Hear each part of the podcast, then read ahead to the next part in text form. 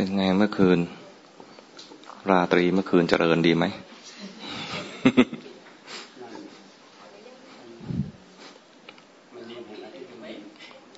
ว้าว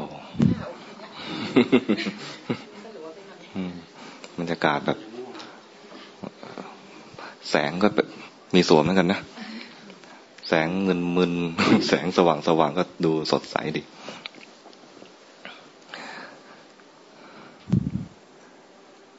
โอ้แปดโมงพอดี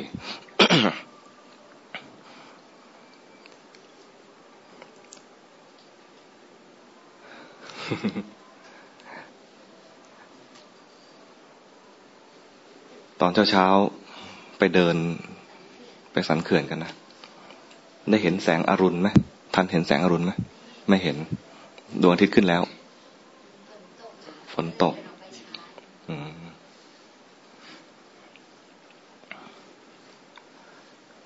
แสงอรุณเนี่ย เป็นเครื่องยืนยันว่า เดี๋ยวดวงอาทิตย์ก็จะขึ้น รู้จักแสงอรุณไหมแสงอรุณ แสงบางทีก็เรียกแสงเงินแสงทองพระเจ้าเคยตรัส เปรียบเทียบธรรมะชุดหนึ่ง เปรียบเหมือนแสงอรุณ ถ้ามีธรรมะชุดนี้ขึ้นมา ข้อใดข้อหนึ่งเท่านั้นเองนะแค่ข้อใดข้อหนึ่งเท่านั้น ก็จะทำให้เดี๋ยวก็จะมีมรรคเกิดขึ้น เราทำเราทำกรรมฐานกันเลยนะ ต้องการจะให้เกิดมรรคผล จะให้มีคุณสมบัติเพื่อให้เป็นพระโสดาบันพระสกิทาคามีอะไรเงี้ยก็เพื่อที่จะให้เกิดมรรคผลนั่นแหละแต่พระเจ้าตรัสว่าจะไปมุ่งทำมรรคก็ไม่ได้มรรคเนี่ยนะจะมุ่งจะมุ่งทำให้มรรคเกิด บางทีก็ไม่เกิด เพราะว่ายังไม่มีเหตุ เหตุที่จะให้มรรคเกิดขึ้นมา พระองค์ตรัสเป็นธรรมชุดหนึ่ง เรียกว่า บุพนิมิตแห่งมรรคเคยได้ยินไหม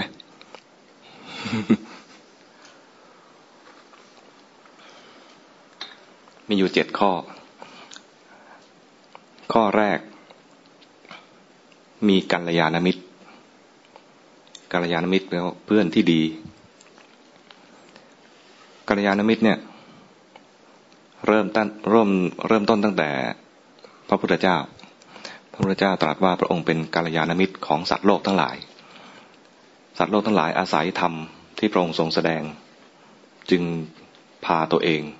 หลุดพ้นไปจากสังสารวัฏหลุดพ้นไปจากทุกนี้ได้ ถือว่าพระองค์เป็นเป็นองค์ต้นเลย ที่จะเป็นกัลยาณมิตรนี่เมื่อมีผู้ปฏิบัติตามคำสอน รู้จริงเห็นจริง รู้ตามเห็นตาม รู้ตามเห็นตามเนี่ย ภาษาบาลีเรียกว่า อนุพุทธะ มีพุทธะสามประเภทนะ สัมมาสัมพุทธะ ปัจเจกพุทธะ แล้วก็อนุพุทธะ สัมมาสัมพุทธะคือตัดสู้เอง แล้วก็มีสาวก ปัจเจกปัจเจกพุทธะ ปัจเจก ปัจเจกคือ ส่วนตัวส่วนตัว ไปองค์เดียว สร้างคุณสมบัติเพื่อตัดสู้เอง แต่ไม่มีสาวก ไม่มีสาวกไม่ใช่ว่าท่านไม่เก่งเพียงแต่ว่าไม่มีใครสร้างบารมีมาเป็นสาวกท่าน แล้วก็ไม่มีใครพร้อมพอที่จะมาฟังธรรมแล้วก็บรรลุกับท่าน แล้วก็มักจะมีอุปนิสัยที่ไม่ค่อยชอบพูด มีครูบาอาจารย์บางทีไม่ค่อยชอบพูดใช่ไหมหลวงปู่ดูลพูดน้อยๆพูดพูดไม่มาก หลวงปู่สามเนี่ยพูดไม่มาก ลักษณะของคนแต่ละคนไม่เหมือนกัน คนไม่ค่อยชอบพูดก็มักจะมีความโน้มเอียง ถ้าจะตัดสรุเองก็จะโน้มเอียงไปทางพระปัจเจกพุทธะพระอนุพุทธะก็คือฟังธรรมจากพระสัมมาสัมพุทธะแล้วก็นำมาปฏิบัติ รู้จริง เห็นจริงแล้วก็กลายเป็นพระอริยสาวกขั้นใดขั้นหนึ่ง ถ้ายิ่งเป็นถึงขั้นพระอรหันต์ได้ก็ยิ่งเรียกว่าคำสอนไม่ผิดเพี้ยนนะเพราะว่าเห็นจริงทุกขั้นตอน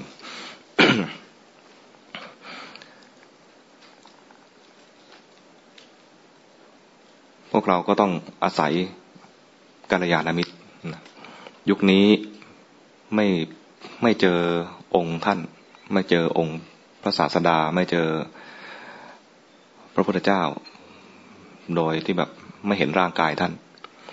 แต่ก็ยังมีคำสอนโดยที่พระสาวกรักษาเอาไว้ ก็ถือว่ายังมี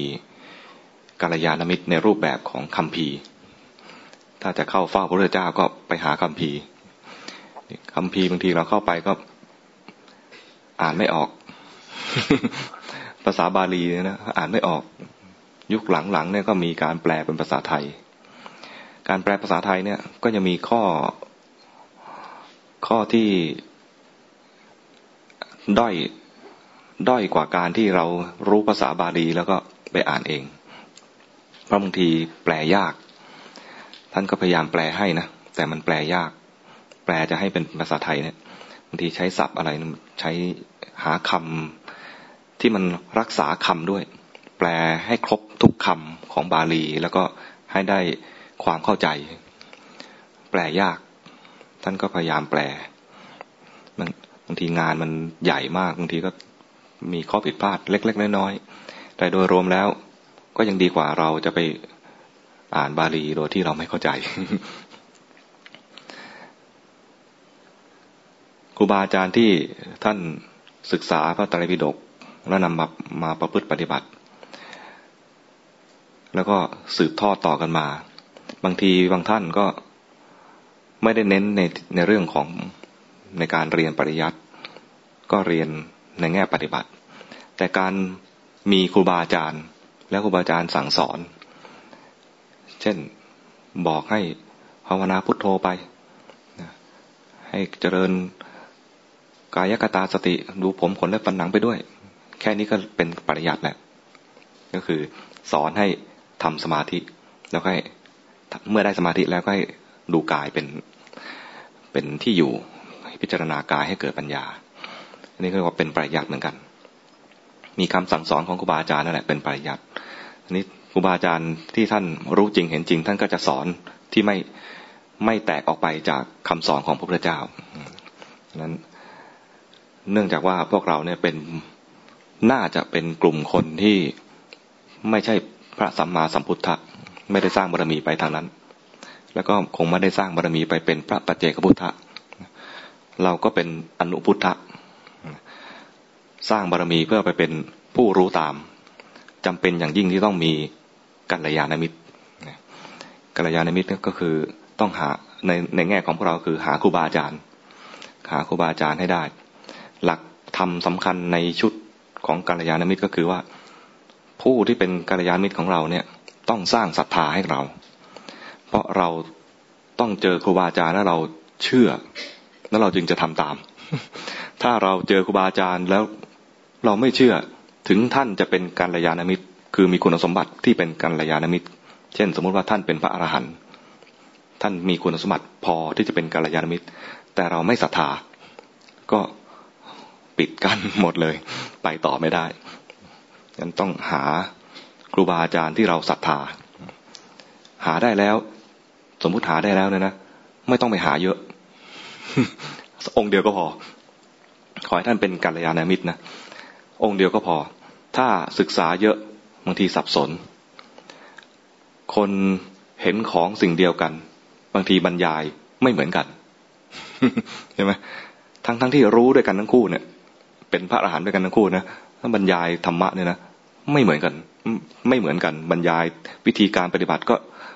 อาจจะบอกในแง่ที่ท่านทำมา ท่านทำแต่ละองค์ แต่ละท่านก็ไม่เหมือนกันอย่างนี้อย่างนี้บางทีเราฟังหลายหลายองค์ศรัทธาทุกองค์เลยแล้วเราจะงงเองนี่ถ้าเจอองค์ไหนที่อธิบายธรรมะ หรืออธิบายวิธีการปฏิบัติ แล้วเราเข้าใจ เราเข้าใจเกิดศรัทธาในวิธีปฏิบัติอย่างนี้ แนวนี้ สอบสวนทวนความกับตำราบ้าง แล้วมั่นใจยิ่งศรัทธายิ่งมั่นใจขึ้นมา ไม่ต้องไปแสวงหามากครูบาอาจารย์จะคอยเตือนอยู่เสมอว่า เวลาเราเที่ยวไป เที่ยวไปแบบเพื่อเดี๋ยวนี้เขาเรียกว่าแสวงบุญ นักแสวงบุญไปตามที่ต่างๆ ไปได้ ถ้าในแง่ที่ว่าแง่แง่ที่หนึ่ง ยังไม่มีทาง ยังไม่เจอกัลยาณมิตรเลยเนี่ยนะไปเพื่อหาครูบาอาจารย์ไปเรื่อยๆ ไปหา แง่ที่สองคือไปได้ถ้าเรารู้หลักแล้ว มีกัลยาณมิตรแล้ว มีครูบาอาจารย์แล้ว ไปเพียงไปทำบุญเสริมศรัทธา แต่ไม่ใช่ไปเรียน ถ้ามุ่งเดี๋ยวจะไปเรียนวัดนั้น จบจากวัดนั้นหรือจะไปเรียนวัดโน้น ทัวร์ก้าวัดอะไรเงี้ยนะแล้วเพื่อจะไปเรียนด้วยนะ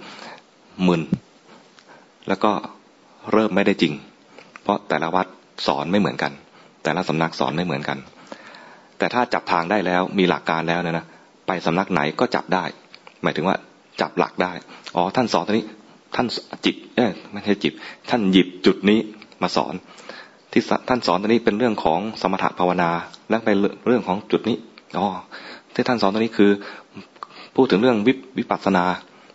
แล้วก็วิปัสนาในจุดนี้อย่างเงี้ยนะมันจับหลักได้ ฟังแล้วไม่สับสน แต่ถ้าเรายังไม่มีหลักไปฟังหลาย ๆ ที่เนี่ยนะ อาจจะงงแล้วก็เริ่มต้นไม่ถูก โดยหลักแล้ว ถ้าอาจะพูดถึงเรื่องของการปฏิบัติเนี่ย จะมีอยู่สองคำที่เราอาจจะสับสนก็คือ สมถภาวนากับวิปัสนาภาวนา สมถภาวนา แปลว่า อุบายทำให้ใจสงบงั้นทำอะไรก็ได้ ให้มันสงบ อะไรที่ไม่ ที่มันไม่สงบอะไร มีอะไรบ้างกิเลสต่างๆ ไม่สงบทำให้ไม่สงบใช่ไหม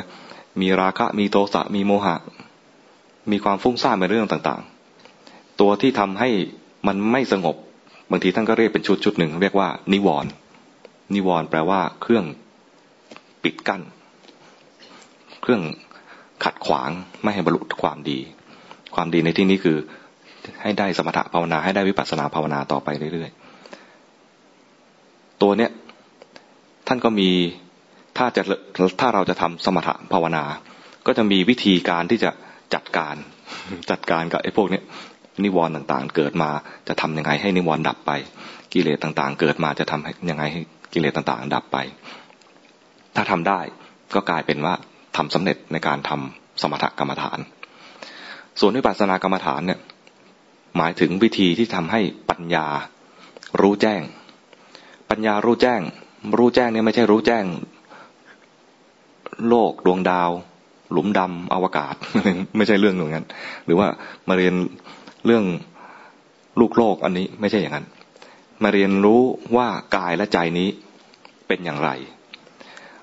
เพราะความเข้าใจผิดที่ทำให้เกิดทุกข์ต่างๆ คือความเข้าใจผิด ยึดเอากายและใจนี้เป็นเรา วิปัสสนาไม่ได้เรียนที่อื่น วิปัสสนาเนี่ยนะมาเรียนที่กายและใจนั่นเอง เรียนรู้เรื่องกายเรื่องใจ ใครถนัดดูกาย ท่านก็เน้นที่กาย ใครถนัดดูใจ ท่านก็เน้นที่ใจ กายและใจเนี่ย รวมเป็นชีวิตเราเนี่ยนะ ถ้าเป็นคนที่ถนัดดูกาย ท่านก็จะสอนให้แยกแยกชีวิตนี้ออกเป็นหกส่วน เป็นอายตนะหกเคยได้ยินไหมอายตนะ มี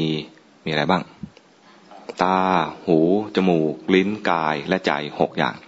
หกอย่างเนี่ยเป็นรูปธรรมสห้าเป็นนามธรรมแค่อันเดียว เพราะอย่างนี้เหมาะสำหรับคนที่ดูกายและเกิดปัญญา คนดูกายและเกิดปัญญาก็คือคนที่ทำสมาธิมาก่อน จิตมีกำลังมากพอที่จะมาดูกายให้เห็นความจริง ส่วนใจเนี่ย คนทำสมาธิมากๆ จะจิตนิ่งสงบ จะไม่ค่อยมีกิเลสให้ดูให้มาดูกาย ส่วนคนที่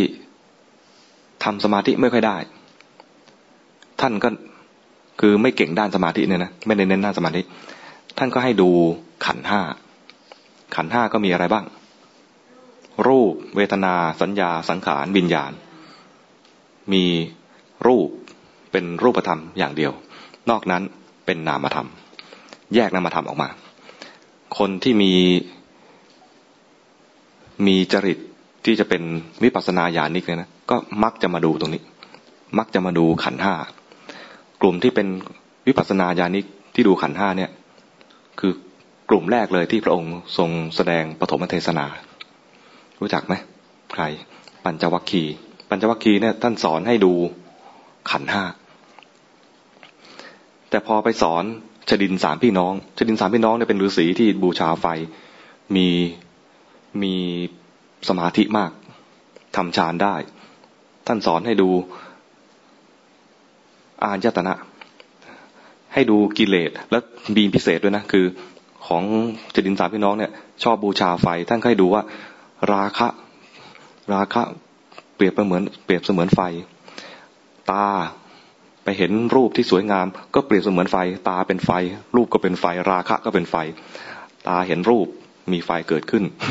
จมูกได้ยิน เอ้ยไม่ใช่หูได้ยินเสียง ก็มีไฟเกิดขึ้น ถ้าเกิดมีกิเลสเกิดขึ้นเกิดขึ้นมา ช่องทางต่างๆ ที่เรารับรู้โลกอายตนะต่างๆทั้งหกเนี่ยนะตาหูจมูกลิ้นกายใจ เป็นช่องสำหรับเกิดไฟทั้งนั้นเลย นี่เป็นพิเศษนิดหนึ่งเพราะท่านบูชาไฟ พอบอกว่ามีไฟท่านจะรู้สึกว่ามันเห็นภาพได้ชัดเลยว่าไฟไฟไฟลุกโผล่ขึ้นมา โอ้โห ช่องทางทั้งหมดของเราเนี่ยนะตาหูจมูกลิ้นกายใจเป็นช่องของไฟทั้งนั้นเลยเนี่ย เห็นอย่างนี้ ส่วนคนที่ไม่ได้เน้นเรื่องสมาธิมาก่อน ก็ให้ดูขันห้า เพราะจะมีส่วนที่เป็นการทำงานของจิตเนี่ยให้ดูชัดเจน จิตมีราคะโทสะโมหะ ไม่ต้องไปดูว่ามันออกทางไหนรู้มันเกิดเลย เกิดราคะรู้ทันราคะ เกิดโทสะรู้ทันโทสะเพียงแต่ว่าให้มันมีที่อยู่สักนิดหนึ่งของท่านปัญจวัคคีย์เนี่ยไม่ใช่ว่าท่านไม่ทำสมาธิ แต่ไม่เน้น ไม่เน้น ไม่เน้นเหมือนกับเจดินสามพี่น้อง ดูจากอะไร ดูจากที่ว่าท่านสอนอะไร คือสอนให้ดูขันห้าคือเวลาดูขันห้าเนี่ยเหมาะสำหรับคนที่เป็นวิปัสสนาญาณิก คนที่เป็นสมถะญาณิกก็จะไปดูในแง่ของอายตนะหก ถ้ามีทั้งปัญญาและมีทั้งสมาธิด้วย บางทีท่านก็สอนในเรื่องของละเอียดมากขึ้น เป็นอินทรีย์ เอาเว้นไว้ก่อนตรงนี้นะ อินทรีย์เนี่ยหมายถึงว่าเออมันจะมีตากระทบรูปเกิดวิญญาณ หูกระทบเสียงเกิดวิญญาณ มีวิญญาณในเรื่องต่างๆ ในช่องต่างๆ รวมแล้วเป็นสิบแปด ถ้าเรารู้จักว่าวิญญาณมันอยู่ตามช่องต่างๆ เอาเรียน มันยากเกินไปนะนะเรียนเฉพาะวิญญาณในเรื่องของขันห้าก็พอ วิญญาณขันห้าไม่ใช่วิญญาณที่เป็นแบบผีเวลาพูดถึงวิญญาณเป็นเรื่องผีเนี่ยนะคนไทยจะเข้าใจ เพราะว่าเข้าใจเพี้ยนไปในแง่เนี้เพราะว่าเวลาเราเรียกศพ เราจะเรียกว่าเป็นร่างปราศจากวิญญาณ คือปราศจากการรับรู้วิญญาณแปลว่าการรับรู้ การรับรู้ทางตาเรียกว่าจักขุวิญญาณ รับรู้ทางหูเรียกว่าโสตวิญญาณ รับรู้ทางจมูกเรียกว่าคานวิญญาณ รับรู้ทางลิ้นเรียกว่าชิวหาวิญญาณ รับรู้ทางกายเรียกว่ากายวิญญาณรับรู้ทางใจเรียกว่ามโนวิญญาณ ถ้าร่างนี้ไม่มีการรับรู้อะไรแล้ว เรียกว่าปราศจากวิญญาณ มันไม่ใช่วิญญาณที่เป็นผีนะวิญญาณในพุทธศาสนาเนี่ยไม่ใช่ว่าโอ้วิญญาณมาเป็นดวงดวงล่องลอยมา ไม่ใช่อย่างนั้น เป็นการรับรู้แล้วก็เกิดดับ ตามช่องทางต่าง ๆ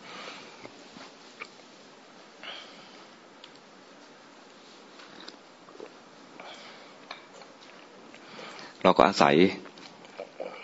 อาศัยกัลยาณมิตรนี่แหละ มาช่วยให้เรารู้จักแยกแยะชีวิตของเราที่เคยเข้าใจว่าเป็นเรา ออกมาเป็นรูปกับนาม ออกมาแยกออกมาระหว่างนามกับนามก็ได้ ในระหว่างที่เห็นบางทีบางบางคน จะเห็นแยกรูปแยกนาม เช่นเดินเดินอยู่ทำเจริญสติไปเรื่อยๆเดินเดินอยู่ มีความรู้สึกตัวว่า เหมือนมีก้อนอะไรไอ้ไอ้ร่างกายที่กำลังเดินเนี่ย เหมือนเป็นก้อนอะไรสักอย่าง เดินมาเช้าใครรู้สึกนี้บ้าง บางคนรู้สึกตอนอยู่ในห้องน้ำอาตมาจึงเรียกว่าห้องน้ำเนี่ยเป็นห้องที่พิเศษ เป็นห้องที่คนส่วนใหญ่จะมารู้สึกตัว แล้วก็เห็นเห็นแยกรูปแยกนามได้ในห้องน้ำเข้าใจว่า น่าจะเป็นห้องสบายใจ ก็เรียกห้องสุขาใช่ไหมห้องสบายใจคืออยู่คนเดียวส่วนตัวทำอะไรก็ได้ ขยับไปแปลงฟันจะเห็นมือขยับเห็นมือไม่ใช่เราเป็นอะไรสักอย่างหนึ่งเป็นก้อนอะไรสักอย่างหนึ่งเหมือนหุ่นยนต์กำลังแปลงฟันล้างหน้าบางทีสัมผัสไปอ้าวมันอะไรก็ไม่รู้ประมาณอย่างนี้นะบางทีจะเห็นนามแยกกับนาม เช่น เวลาเกิดกิเลส กิดกิเลสก็จะไปเห็นกิเลส สมมติว่าเห็นคุณคนเดิม คุณสืบศัก เห็นสืบศักแล้ว เกิดราคะขึ้นมา ตอนเห็นสืบศักแล้วเกิดราคะ ขณะนั้นจิตเห็นแต่คุณสืบศัก ไม่เห็นราคะ แต่พอเห็นมีสติขึ้นมาเห็นราคะ จะรู้สึกว่าราคะเนี่ยถูกดูอยู่ มีตัวรู้อยู่ต่างหาก ตอนนี้แยกนามกับนาม ราคะเนี่ยอยู่ในเรื่องของสังขารขัน ตัวที่รู้ว่ามีราคะอยู่เนี่ยเป็นเรื่องของวิญญาณขัน ถ้ารู้อย่างนี้เรียกว่ามีสติ มีสติเห็นนาม แยกออกมา เราอาจจะไม่ต้องแยก ไม่ต้องพูดบรรยายว่า เออเนี่ยเมื่อกี้นะมันเป็นแยกกันอย่างนี้นะไม่ต้องไม่ต้องพูด จิตมันรู้เอง จิตมันเห็นเองและจำเอง เหมือนทุกๆครั้งที่เราจำหน้าคน เราก็ไม่ต้องตั้งใจว่าจงจำจงจำจิตมันจำเอง จิตมันทำงานโดยที่เราไม่ต้องสั่ง ไอตอนที่จำเนี่ยนะจิตเห็นอะไรก็จำอันนั้น จิตเห็นอะไรก็จำอันนั้น รับรู้อะไรก็จำอันนั้น รับรู้เสียงก็จำเสียง รับรู้ภาพก็จำภาพ รับรู้กลิ่นก็จำกลิ่นจำเองด้วย ทุกครั้งที่จำเนี่ยคือมันจำตอนที่จิตดับ จิตดับแล้วก็เป็นเหตุจิตดวงหนึ่งเกิดขึ้นมาเนี่ยนะขณะที่ดับเนี่ยมันทำหน้าที่จำถ้าในทางอภิธรรมเนี่ยจะเรียกตรงนี้ว่าตัทาลัมพนะจิต จิตที่ทำหน้าที่จำตรงนี้นะ จะเกิดในขณะที่มันจิตมันดับไป ซึ่งเป็นเรื่องอัตโนมัติทำเอง เมื่อรู้อย่างนี้ รู้อย่างนี้ว่าจิตมันจำเอง ก็ให้ข้อมูลตรงๆกับมัน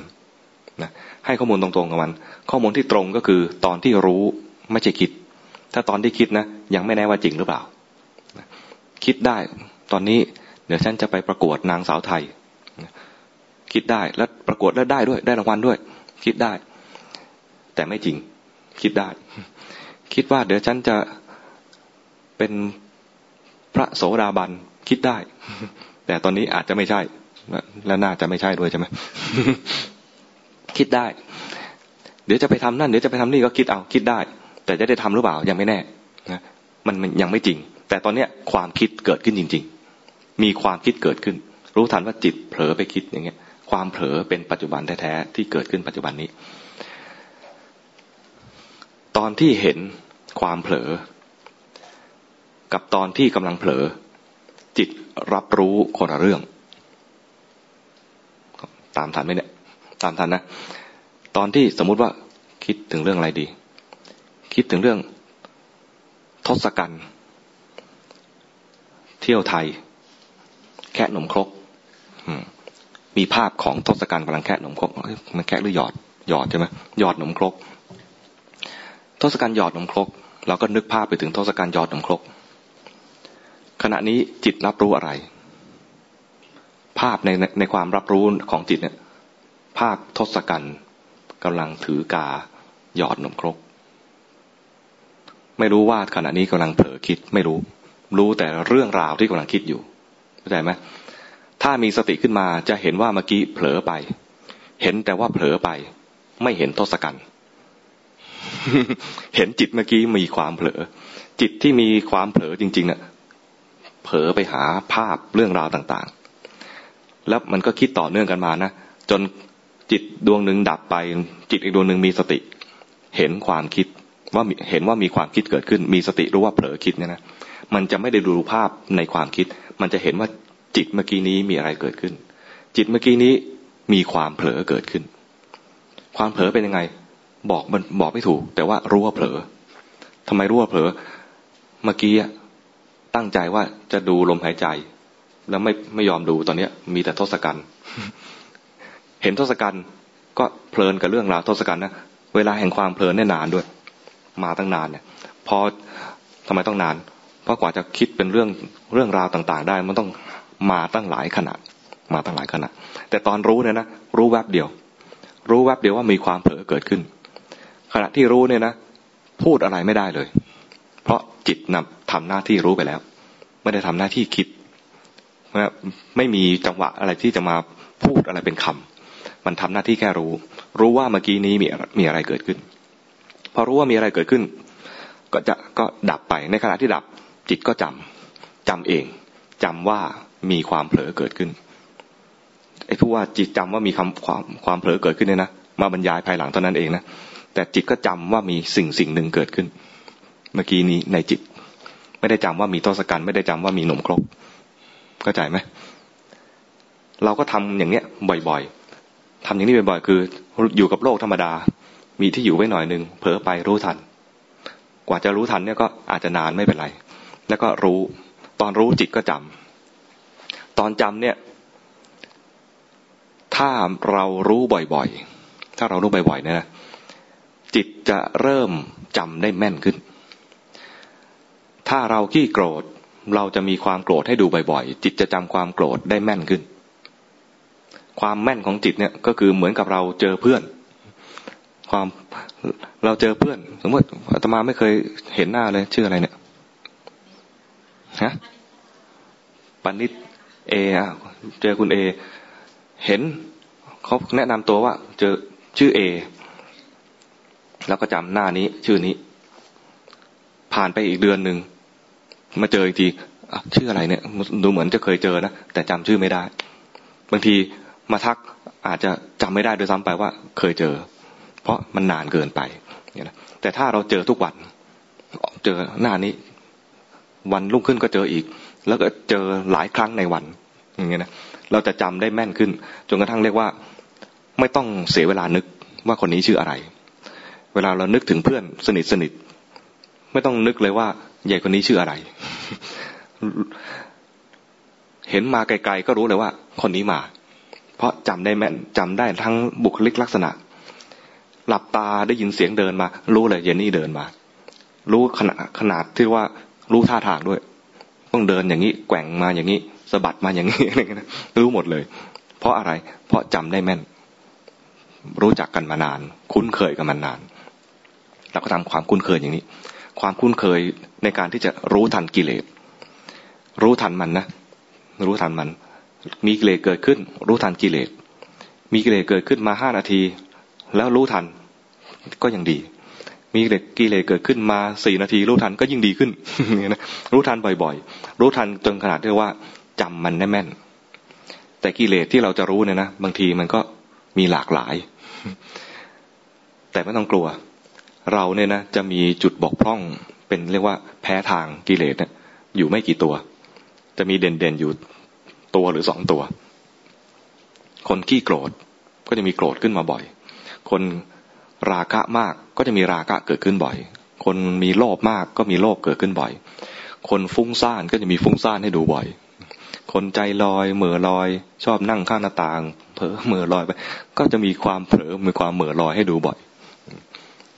ตัวที่มีบ่อยนั่นแหละ คือเราจริง ๆ ไม่ต้องไปดัดแปลง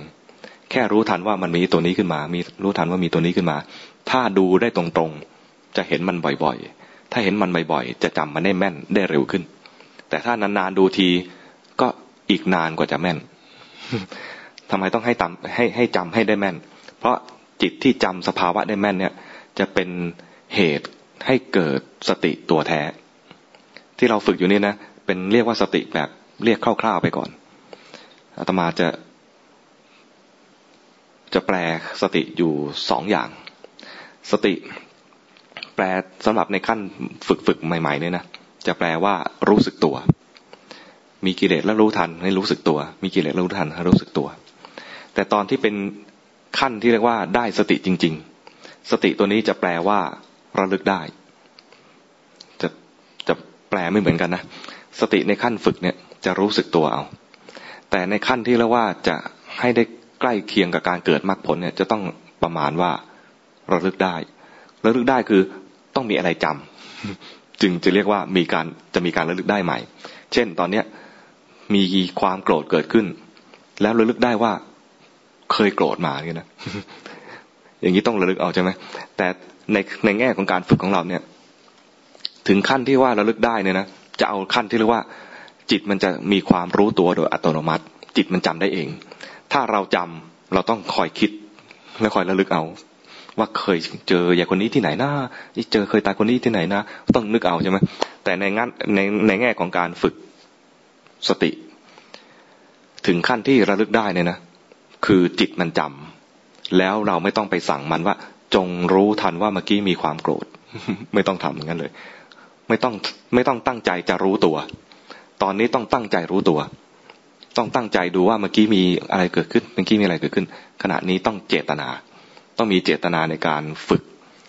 มันจึงจะมีจึงจะเรียกว่าการฝึก ต้องมีเจตนา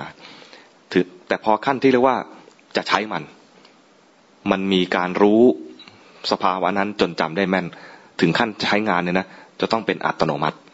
มีความรู้ตัวขึ้นมาอัตโนมัติ ตอนรู้ตัวอัตโนมัติเนี่ยเรียกอีกแง่หนึ่งว่าระลึกได้ คือรู้รู้จำไว้แล้วตั้งนานเป็นข้อมูลมานานแล้วพอรู้ทัน พอมีความโกรธขึ้นมาใหม่รู้ทันทำงานเอง จิตทำงานเอง ฝึกให้ได้ถึงขนาดที่ว่ามันเป็นอัตโนมัติจึงจะปลอดภัยใช้ได้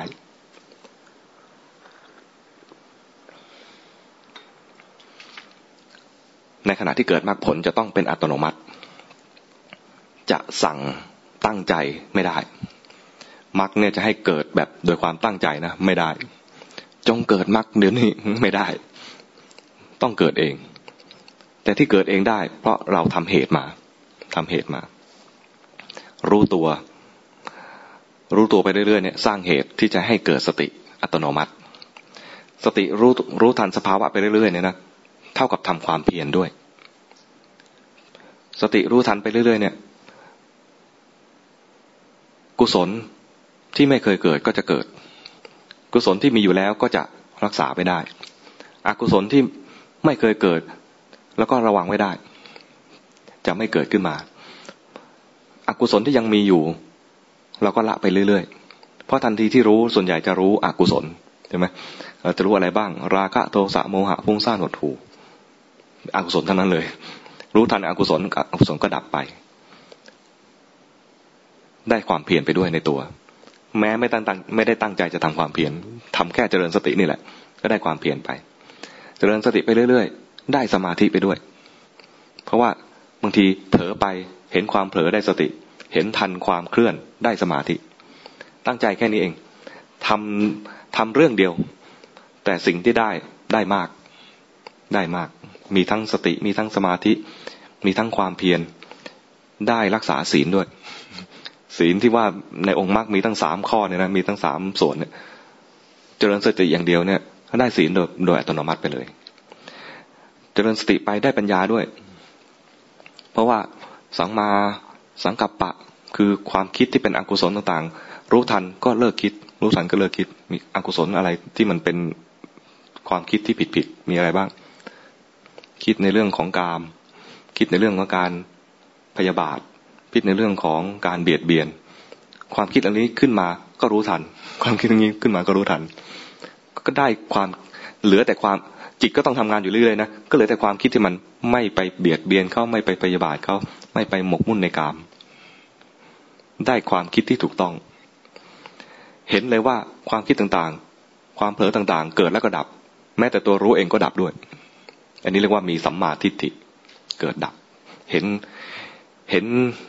ว่าสิ่งทั้งหลายเกิดขึ้นมาก็ดับไปเห็น สิ่งทั้งหลายเกิดมาดับไป ไม่เที่ยง สิ่งทั้งหลายไม่เที่ยง แล้วบางทีไอ้ที่เผลอไปเนี่ย ไม่ได้อยากเผลอเลยมันเผลอเอง เห็นอนัตตาส่วนใหญ่แล้วเวลาดูจิตเนี่ยจะเห็นสองแง่ เห็นว่าไม่เที่ยงก็เห็นว่าเป็นอนัตตา ดูไปนิดนึงนะทำเรื่องเดียว ก็ประกอบองค์มรรคขึ้นมา ที่ทำเรื่องเดียวได้เพราะได้กัลยาณมิตรแนะนำมา มีครูบาอาจารย์แนะนำมา เรา ได้รับการอบรมได้รับการสั่งสอนจากครูบาอาจารย์ ถ้าเราฟังเข้าใจแนวนี้ ก็เชื่อมั่นและตั้งหน้าตั้งตาฝึก ตอนตั้งตั้งหน้าตั้งตาฝึก ลงเจตนาไปก่อน ต้องใส่เจตนาไป แต่เจตนาทำไปจนจิตมันคุ้นชินจิตมันคุ้นชินขึ้นมาแล้วเนี่ย เมื่อมันคุ้นชินขึ้นมาแล้ว มันจำได้แม่น จะใช้คำไหนก็ได้นะ คุ้นชินก็ได้จำได้แม่นก็ได้ ถึงขั้นนั้น จิตทำงานเอง หลายคนเลย จะรู้สึกว่า บางทีไม่ได้ตั้งใจรู้ ไม่ได้ตั้งใจจะดูเลย มันรู้เอง มันรู้ขึ้นมาเองบางทีเดินเดินไปจิตเผลอไปเห็นความเผลอเอง แล้วเห็นเลยว่า เผลอกับเราคนละเรื่องกันเลย ไอ้เผลอเนี่ยเป็นส่วนส่วนหนึ่งไอ้ตัวดูก็เป็นส่วนส่วนหนึ่งสิ่งที่ถูกดูก็เป็นสิ่งที่ถูกดู สิ่งที่ดูอยู่ก็เป็นสิ่งที่ดูอยู่ มันคนละเรื่องกัน คนละตัวกัน แยกธาตุแยกขันในขณะที่เห็นเลย ฝึกไป นะว่าจะพูดเรื่องอารุณกลายเป็นเรื่องตรงนี้ไปนะก็คือเป็นส่วนหนึ่งส่วนหนึ่งก่อนจะได้มรรคผลเนี่ยนะมันย่อมมันมีเหตุของมัน เหตุของการได้มรรคผลคือ ข้อแรกเลยคือ มีกัลยาณมิตรคอยแนะนำต่อต่อไปเนี่ยคงจะได้แต่หัวข้อมั้งข้อสองเนี่ยนะศีลสัมปทาศีลสัมปทาคือถึงพร้อมด้วยศีล ก็คือต้องคอยระวัง คอยระวังการแสดงออกทางกายวาจาของเราไม่ให้ไปกระทบ ไม่ไปกระทบในแง่ของการเบียดเบียนใคร บางทีก็ศีลเนี่ยก็พูดในเรื่องของแง่วินัย ถ้าเรามีวินัยจัดระเบียบได้ การปฏิบัติก็จะราบรื่น เหมือนถ้าในห้องนี้มีเก้าอี้มีที่นั่งมีโต๊ะ แล้วเราไม่มีระเบียบ จะเดินจากหลังห้องมาหน้าห้องก็เดินยาก แต่ถ้าเรา มีโต๊ะถึงแม้จะถึงแม้จะมีมาก แต่ถ้าจัดเป็นระเบียบเว้นช่องทางในการเดิน ก็ไปได้ง่าย แม้แต่จะไปกินข้าว ถ้าแย่งกันไม่มีระเบียบ อาหารก็เหมือนเดิมเท่าเดิม คนก็เท่าเดิม แต่กว่าจะได้กิน อาจจะตีกันก่อน เจ็บก่อนแล้วค่อยได้กิน อาจจะอร่อยขึ้นก็ได้นะ แต่ถ้ามีระเบียบคนเท่าเดิมอาหารเท่าเดิม เป็นระเบียบไปเรื่อยๆ การ การกินการใช้ของอะไรก็ง่าย แล้วก็ทำให้ทำได้รวดเร็วด้วย ครั้งหนึ่งรู้จักนางสามาวดีไหมสามาวดีเนี่ยอพยพนี่เป็นเรื่องสมัยพุทธกาลนะนางสามาวดีอพยพมาจากต่างเมือง หนีเขาเรียกว่าอะไรทุพพิกภัยอหิวาตกโรค คือมีโรคระบาดที่เมืองที่เขาอยู่ หนีมาหนีมาอีกเมืองหนึ่ง เมืองนั้นมีเศรษฐีคนหนึ่ง ชื่อว่าโคสกะเศรษฐี โคสกะเศรษฐีก็มีประวัติยาวเลยนะเอาตัดมาแค่ว่า ตอนนี้เป็นเศรษฐีแล้ว แล้วก็ตั้งโรงทาน ก็ให้คนคนหนึ่งเป็นหัวหน้าโรงทานคอยควบคุม สามาวดีเนี่ย หนีมาจากอีกเมืองหนึ่งพ่อแม่ก็มาด้วย แต่พ่อแม่ตอนเนี้ยป่วย คงจะติดโรคมา เดินทางมาไกลด้วยอ่อนเพลีย สามาวดีก็เลยเป็นตัวแทนมาขอ วันแรกสามาวดีมาขอ บอกกับคนแจกว่าขอสามส่วน มันมีคงจะเป็นชุดนะเป็นแพ็คขอสามแพ็คเอาไปสามแพ็ควันรุ่งขึ้นอีกมาก็มาอีกมาขออีก ขอสองแพ็ค วันที่สามขอหนึ่งแพ็ค คนแจกคนเดิมนะ คนแจกคนเดียวกันจำได้ คนนี้วันก่อนขอสาม เมื่อวานขอสอง วันนี้ขอหนึ่ง ก็เลยพูดไป เพิ่งจะรู้ประมาณวันนี้เหรอสามเอาดีก็อะไรนะคะ เธอเนี่ยวันแรกฉันจำได้ เธอขอไปทั้งสามชุด ดูแล้ว รูปร่างอย่างเธอเนะ่ะ กินไม่หมดหรอก แต่ฉันก็ให้ วันต่อมาเหมือนกับ คงจะเห็นว่ากินไม่หมดเลยขอสอง แต่สองเนี่ยก็ยังมากเกินไปสำหรับเธอ แต่ฉันก็ยังให้ วันนี้เริ่มรู้ประมาณแล้วใช่ไหมบอกท่านท่านเข้าใจผิดแล้ว สามารถดีบอกท่านเข้าใจผิดแล้ว ที่ขอไปสามเนี่ย วันแรกมีพ่อแม่แล้วก็ดิฉัน ส่วนวันที่สองขอไปสองเนี่ย พ่อตาย เหลือแต่แม่กับดิฉัน ส่วนวันนี้ขอหนึ่ง เพราะเหลือแต่ดิฉัน แม่ตายแล้ว อ้าว ขออภัย คนแจกนะบอกโอ้โห มองคนผิด ขออภัย ขออภัย โทษที โทษทีอ่าแล้วตอนนี้เธอก็ไม่มีใครแล้วสิ อพยพมาแล้วก็พ่อแม่ตายหมดเลย มาอยู่กับฉันก็ได้ มาช่วย เดี๋ยวฉันคอย คอยเลี้ยงดูได้ อาหารเยอะ มาอยู่กับฉัน นี่ความเป็นคนมีความสามารถ เป็นคนมีการศึกษามาอยู่กับคนแจกนั้นเนี่ยเห็นว่าไม่มีระเบียบเลย คนที่มาขอเนี่ยนะก็กรูกรูกันเข้ามาไม่มีระเบียบเลย สามาวดีเลยบอกว่า พ่อเรียกนับถือเป็นพ่อนะพ่อ ขอช่วยเรื่องนี้ ช่วยยังไง ให้มันมีระเบียบดิฉันจะทำรั้วคนที่มันกรูเข้ามาเนี่ยนะมันไม่มีรั้วเราก็ทำรั้วบีบบังคับให้เขามาทีละคน พอมาทีละคนแล้วก็แจกง่าย แจกง่ายมีระเบียบด้วย แล้วก็สามารถอะไรนับจำนวนได้ด้วยง่ายด้วย แล้วก็เสียงเอตโรอะไรก็ไม่มี คนที่จะมาแย่งกันก็จะมีการส่งเสียงแย่ง ขอผมก่อนขอผมก่อนอะไรเงี้ยนะอันนี้มาได้ได้แน่ ได้ทุกคนแจกไป ปรากฏพอทำแล้ว ได้ผลดีมาก ทุกคนมาอย่างสบายใจ ไม่ต้องกลัวว่าจะอด แล้วก็ไม่ต้องแย่งกัน ไม่ต้องมีการทะเลาะกันไม่ไม่มีการตบตีกันไม่มีการวิวาทกัน เสียงเงียบ เพราะนางสามาวดี จริง ๆ ชื่อสามา ชื่อสามานะวดีแปลว่ารั้วพอทำรั้วได้เลยมีสร้อยคือตอนท้ายขึ้นมาว่า นางสามาวดีนางสามาผู้ทำรั้วจะมีระเบียบ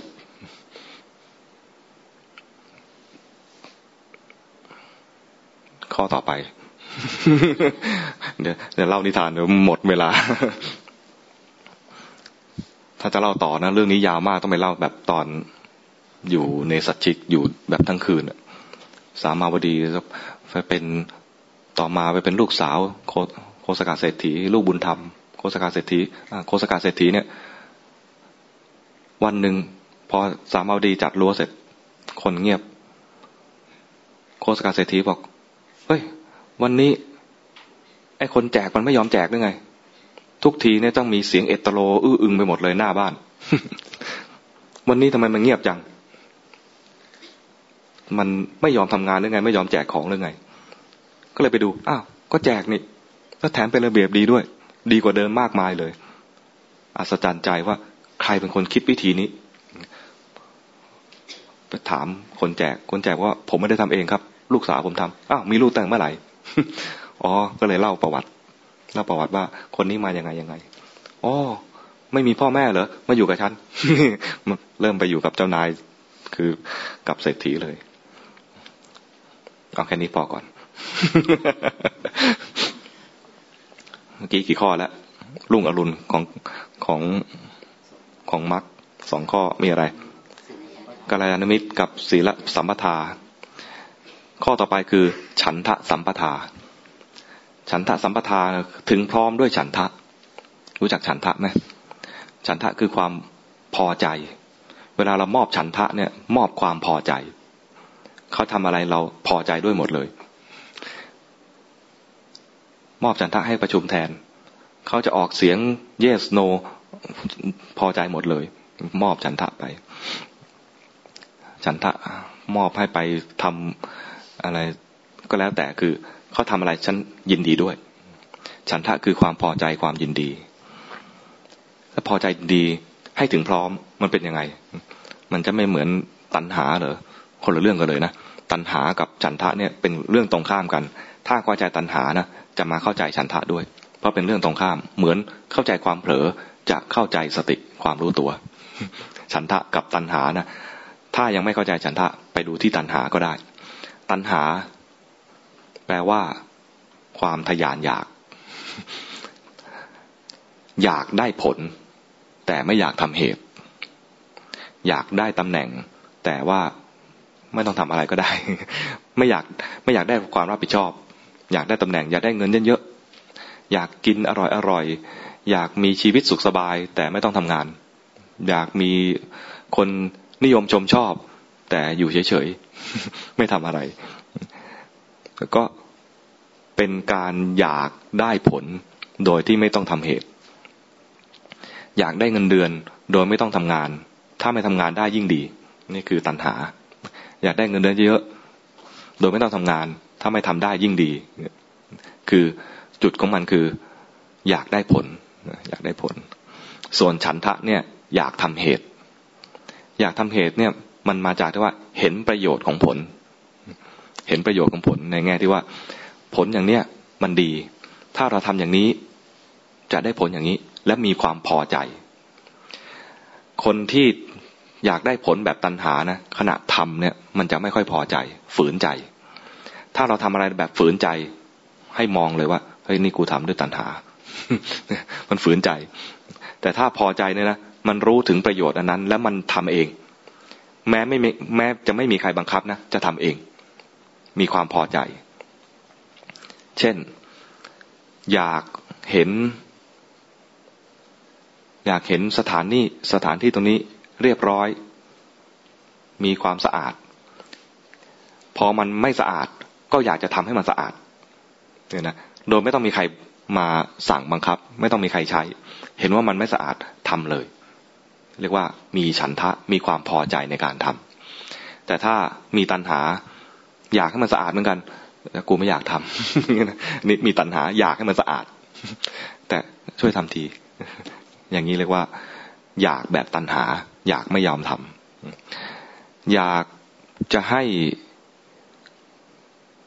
ประเทศไทยมีคนสุขภาพดีอย่างนี้นะก็ ทำยังไงจะให้คนมีสุขภาพดี โดยที่เรามีส่วนด้วยก็ไปเรียนแพทย์ ไปเรียนหมอ ไปเรียนหมอ เพราะอยากให้คนมีสุขภาพดี อยากให้เราเนี่ยมีส่วนในการที่ทำให้สังคม มีคนสุขภาพดี หรือคนที่สุขภาพไม่ดี หายจากความเจ็บป่วยอันนั้น ก็ตั้งใจที่จะศึกษาเล่าเรียนนี่ความตั้งใจนี้ เวลาเรียน ก็เรียนด้วยความพอใจ มีฉันทะในการเรียน จบออกมาแล้วก็ทำงานด้วยความพอใจ เพราะทำงานที่เรารัก และทำงานที่เรามุ่งหวังเอาไว้ แต่ถ้าอีกคนหนึ่งอยากรวย อยากรวย อยากมีชื่อเสียง อยากมีตำแหน่ง ก็เรียนหมอนี่แหละ รวยรวยง่าย ก็เรียนหมอ ในขณะที่เรียนก็เจอก็เจอเจอวิชาที่ยากๆ ก็กล้ำกืนฝืนใจ ฝืนใจเรียนเฮ้ยเรียนไปเถอะเดี๋ยวจบแล้วจะรวยอย่างเงี้ยนะขณะเรียนก็ลำลำบาก เรียนก็ไม่มีความสุข จบมาแล้วถ้าได้ตำแหน่งที่มันไม่ได้เงินตามที่หวัง ก็ไม่มีความสุข รักษาแล้วคนไข้เยอะก็บน่นอย่างเงี้ยนะเรียกว่าทำงานแบบตันหา เรียนก็เรียนแบบตันหาทำงานก็ทำงานแบบตันหา หาความสุขยาก ถ้าทำงานด้วยฉันทะหาความสุขง่าย เหมือนกันปฏิบัติธรรมนี่เหมือนกันนะ ถ้าทำด้วยฉันทะ รู้ถึงเป้าหมาย ว่าเป้าหมายปลายทางคือมันจะทำให้เกิดความพ้นทุกข์ขณะนี้เราทุกข์อยู่เนี่ยนะถ้าเราทำเหตุอันนี้มันจะได้ผลคือความพ้นทุกข์และในขณะกำลังทำอยู่เนี่ย ก็พอใจที่จะทำคือทำทีไรได้ความรู้เพิ่มขึ้นทุกทีทำทีไรได้ความรู้เพิ่มขึ้นทุกที รู้ว่าจิตใจมันทำงานยังไง รู้ความหลากหลาย รู้ลีลาหลากหลายของจิตใจ รู้สึกทึ่งในในในชีวิตอันนี้ เราไม่เคยเห็นสภาวะแบบนี้มาก่อน เราไม่เคยเห็นความจริงอันนี้มาก่อน พอเรามาเจริญสติเห็นความจริงเหล่านี้ รู้สึกมันสนุก มันสนุกในการทำมีฉันทะในการทำ ฉันทะเนี่ยมันจะมาจากว่า อยากรู้ใฝ่รู้ใฝ่รู้ว่ามันจะมีอะไรอีก มันจะมีลีลาอะไรอีก มันยังมีอะไรที่เราไม่เข้าใจอีก ขอรู้ขอดูเนี่ยมันจะมีความเลวก็รู้ทันความเลวเลวก็ได้จะดีก็ได้ เลวก็รู้ทัน ดีก็รู้ทัน ดีไม่รู้ทันก็ไม่เอา ดีไม่รู้ทันครูบาอาจารย์ก็ว่านะนั่งปลื้ม มีความปลื้มครูบาอาจารย์นั่งตาลอย ตาเยิ้มครูบาอาจารย์จะชี้เลยว่า ใช้ไม่ได้ อย่างเงี้ยนะแม้แต่ความดีที่ไม่รู้ทันก็ไม่เอา แต่ถ้าตัณหา ตัณหาจะไม่ยอมทำอย่างนี้ ตัณหาจะอยากได้ผลทำยังไงเนาะจะฟังธรรมะแบบประโยคนึงแล้วก็ปิ๊งเลย หรือไม่ก็ให้ท่านเสกให้ทีครูบาอาจารย์เสกให้ทีขอพระเครื่องทำยังไงมาถือแล้วเราจะจิตใจสว่างอย่างเงี้ย หรือว่าทำยังไงที่จะให้พอมีกิเลสตัวเนี้ยมาหาท่านองค์นั้นองค์นี้ให้ช่วยหาคนอื่นให้ช่วยไม่ยอมทำเอง แต่ฉันทะจะทำเอง เพราะพอใจในการทำมีฉันทะนี่แหละ จะเรียกว่าเป็นรุ่งอรุณ ถ้ามีฉันทะขึ้นมาแล้ว เดี๋ยวมรรคก็เกิดทำไมตื่นมรรคก็เกิด เพราะมันทำอะทำแล้วเรียนรู้ไปเรื่อยๆ จะฉลาดขึ้นฉลาดขึ้น เห็นสภาวะต่าง ที่เกิดขึ้นมาดับไป เกิดขึ้นมาดับไป ยิ่งเห็นมากๆ จิตจะยิ่งเข้าใจได้ง่ายขึ้น เข้าใจได้เร็วขึ้น แต่ถ้ามัวแต่หวังผล ตอนหวังผลก็ไม่ได้ทำมีจัดมีตัณหาอยู่ ไม่ยอมเห็นตัณหาก็ใช้ไม่ได้เลย ไปไปต่อไม่ได้แล้วสภาวะต่อไปจะนำด้วยตัณหาตลอด วงจรต่อไปของการทำอะไรก็แล้ว แต่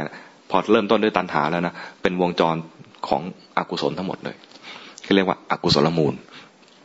กุศลมูลก็มีอะไรบ้าง มีราคะโทสะโมหะ เกิดขึ้นมาจากราคะขึ้นมาเนี่ยนะ วงจรต่อไปจากราคะก็ไม่ดีทั้งนั้นเลยเป็นอกุศลหมด วงจรเกิดเริ่มต้นด้วยโทสะทำต่อไปเรื่อยๆ จากตัวต้นเป็นโทสะก็เป็นอกุศลทั้งหมดเลย มีรากเป็นอกุศลนั้นต้องรู้ทันมันก่อน ถอนรากมันก่อน รู้ทันแล้วก็เริ่มต้นด้วยฉันทะ รู้ทันแล้วเริ่มต้นด้วยฉันทะ ไปเรื่อยๆ ฉันทะสัมปทาจึง แค่มีข้อเดียวเนี่ย พอเลย อีกไม่นาน แม้ไม่ตั้งใจ ก็จะมีมรรคเกิดขึ้น กี่ข้อละต้องมีคนคอยเช็คนะเนี่ยอะไรบ้างกัลยาณมิตรศีลสัมปทาฉันทสัมปทา ถึงพร้อมเลยนะ สัมปทาด้วยนะกัลยาณมิตรก็คือกัลยาณกัลยาณมิตรตากัลยาณมิตรเนี่ยต้องประกอบด้วยว่า บุคคลผู้มีคุณสมบัติเป็นกัลยาณมิตร แล้วเรามีศรัทธา เรามีศรัทธา ถ้าทำได้ดีที่สุดเลยก็คือว่าเรามีศรัทธาแล้วทำตามกัลยาณมิตรแนะนำจนเราไปแนะนำคนอื่นได้ด้วยทำตัวเองให้เป็นกัลยาณมิตรด้วย มีกัลยาณมิตร มีศีลสัมปทา มีฉันทสัมปทา แล้วก็มีอัตตะสัมปทา แปลกคำนี้แปลก อัตตะสัมปทา อัตตะแปลว่า ตน มีตนถึงพร้อม มีตนถึงพร้อมหมายถึงว่า พัฒนาตน มีใจพร้อมที่จะจะพัฒนาตัวเองมีคนละมุมกันนะมีคนละมุมกัน ฉันทะเนี่ย ยินดีในการฝึกอะไรก็ได้ แต่ฝึกตนอัตตาอัตตสัมปทานเนี่ยนะมันจะฝึกตน มันจะมาในแง่ที่ว่าจะยากลำบากแค่ไหนก็พร้อม พร้อมที่จะฝึกตัวเอง พร้อมที่จะฝึกตัวเอง จะยากแค่ไหนจะ จะลำบากแค่ไหน ถ้า ถ้ามันทำให้เราพัฒนาตัวขึ้นมาได้ ก็พร้อมที่จะฝึก เหมือนนักกีฬา เหมือนนักกีฬา ถ้าป้อแป้ ไม่มีอัตตสัมปทานเนี่ยนะครูฝึกให้ฝึกขนาดนี้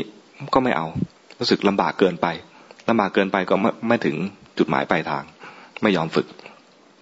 แต่ถ้าเป็นคนที่ มีอัตตสัมปทา มีใจพร้อมที่จะฝึกตัวเอง ยากลำบากแค่ไหนก็ทนได้ ความยากลำบากแค่ไหนก็ทนได้เนี่ย มันจะมีใจใฝ่ฝึก ฉันถ้าสัมปทานในใฝ่รู้ ฉันทสัมปทาใฝ่รู้ อัตตสัมปทานี่ฝ่ฝึกใฝ่ฝึกตน จะไม่ระย่อไม่ท้อถอยต่ออุปสรรคต่างๆ ในการฝึกของเราเนี่ยก็ต้องเจออุปสรรคเยอะแยะไปหมดเลยนะ แต่ถ้าเรามีอัตตสัมปทา จะลำบากแค่ไหนก็จะฝึก จะลำบากแค่ไหนก็จะฝึก มีอุปสรรคอะไรก็จะฝ่าฟันไป ตัวนี้เป็นตัวที่ทำให้เกิดมีแรงขึ้นมาทางใจ มีวิริยะขึ้นมา มีมีความเพียร โดยที่ไม่ต้องไปตั้งใจทำความเพียร แต่แค่ว่าจะฝึกตน ฝึกตนให้ได้ อัตตสัมปทาคำนี้ไม่ค่อยมี ไม่ค่อยไม่ค่อยเจอ จะมีอยู่ในชุดนี้เท่านั้นเอง อัตตสัมปทา มีอะไรอีกนั้นกัลยาณมิตร ศีลสัมปทา ฉันทสัมปทา อัตตสัมปทา แล้วก็อัปปมาทสัมปทา อัปมาทสัมปทาเนี่ย ความถึงพร้อมด้วยความไม่ประมาท ความถึงพร้อมด้วยความไม่ประมาทเนี่ย ความประมาท ตรงข้ามกับคำว่าสติ ถึงพร้อมด้วยถึงพร้อมด้วยความไม่ประมาทคือ ถึงพร้อมด้วยสติมีความรู้ตัว ผู้ที่มีสติถึงพร้อม ผู้นั้นคือผู้ที่ไม่ประมาท ผู้ที่มีสติสมบูรณ์ คือพระอรหันต์จะเป็นผู้ที่ไม่ประมาทแล้วคำมันเป็นคู่กันอยู่นะ ถ้าจะให้เข้าใจคำว่าสติ ให้มาเข้าใจคำว่าไม่ประมาท ถ้าจะให้เข้าใจคำว่าไม่ประมาทให้รู้ ให้เข้าใจว่ามีสติ มีสติพร้อมสมบูรณ์ก็จะไม่ประมาทด้วยความถึงพร้อม ความรู้ตัว ถ้าไม่รู้ตัวเลยผู้นั้นประมาทนั้นที่เราฝึกอยู่นี้ก็คือฝึกให้ไม่ประมาท ถ้าพูดในแง่นี้นะฝึกสติความรู้ตัวขึ้นมาเนี่ย ฝึกให้ไม่ประมาท ถ้าใจลอย ใจลอยเมื่อไหร่ตอนนั้นประมาท ใจลอยปุ๊บให้รู้ทันเลยโอ้ยประมาทแล้วเรา ใจลอยรู้ทันเลยประมาทแล้วเรา ขาดสติคือความประมาท ถึงพร้อมด้วยความไม่ประมาท จริง ๆอันนี้พระพุทธเจ้าตรัสเตือนตั้งแต่ตั้งแต่พระองค์มีพระชนชีพจนถึงวันสุดท้ายเลย วันสุดท้ายพระองค์ตรัสว่าตรัสว่าอะไร ใครจำได้บ้างจำได้ไหมอัปมาเทนะสัมปาเทถะแปลว่าเธอเธอทั้งหลายจงทำความไม่ประมาทให้ถึงพร้อมเถิดเตือนเอาไว้ ในแต่ละวันแต่ละวันท่านก็เตือน ให้พิจารณาปัจเจเวกขณะให้เตือนเอาไว้ เพื่อให้ไม่ประมาท ให้เตือนว่าวันแต่ละวันอย่าให้ผ่านไปเปล่า ให้มันได้อะไรบ้าง ในแต่ละวันนะนะจนถึงขนาดที่ว่า แต่ละขณะแต่ละขณะที่ผ่านไป ถ้าขณะผ่านไป อย่าให้มันล่วงเลยไปเปล่า คโนโวมาอุปัจจขาขณะแต่ละขณะอย่าให้ผ่านไปเปล่าเนี่ย ถ้าเราเจริญสติเนี่ยจะเข้าใจคำนี้เลยนะคโนโวมาอุปัจจขาขณะแต่ละขณะไม่ให้ผ่านไปเปล่า เพราะว่าเวลาเรามีสติรู้ทันจิตเนี่ยนะมันจะรู้ขณะเดียว รู้แวบเดียว และขณะที่รู้นะนะแวบเดียวจริง ๆ แล้วก็รักษาไว้ไม่ได้ด้วย แต่ถ้าเรารู้บ่อยๆ จะรู้ถี่ๆรู้เป็นขณะขณะไปทีๆนะนะจะมีความรู้ถี่ขึ้นชัดเจนขึ้น แล้วก็ปัญญาเกิดง่ายขึ้น คราวนี้แหละมักแม้ไม่ตั้งใจก็จะเกิด ความไม่ประมาทจะมาจากตรงนี้นะพอมีความไม่ประมาทแล้ว ก็อีกไม่นาน เหมือนรุ่งอรุณขึ้นแล้วเดี๋ยดวงอาทิตย์ก็จะขึ้นมา ทุกข้อเลยนะทุกข้อเนี่ยจะมีสรุปตอนท้ายคือ เหมือนรุ่งอรุณ อีกไม่นานก็จะมีดวงอาทิตย์ขึ้น ไม่ต้องทำทุกข้อด้วยทำแค่ข้อเดียว มีแค่ข้อเดียว ก็พอแสดงว่าเราถนัดจะทำในแง่ไหน ก็ทำไปในแง่นั้น บางคนถนัดในการทำฉันทะก็ทำฉันทะใฝ่ใฝ่รู้ใฝ่รู้เนี่ย ดีก็รู้ ไม่ดีก็รู้ แต่คนไม่ได้ไม่ได้มีใฝ่รู้นะมีแต่ตัณหานะอยากจะรู้แต่ของดีๆ อยากจะรู้ของดีๆ ของไม่ดีไม่อยากรู้ มีกิเลสขึ้นมาไม่อยากรู้ อยากรู้แต่จิตสว่างสว่างรู้อยากจิต รู้จิตที่มันตื่นที่มันเบิกบานพอมันตื่นเบิกบานเข้ามาแล้วพยายามประคอง อันนี้เขาเรียกว่าไม่มีฉันทะ ไม่มีฉันทสัมปทา ถ้าไม่ดีก็รู้ ง่วงก็รู้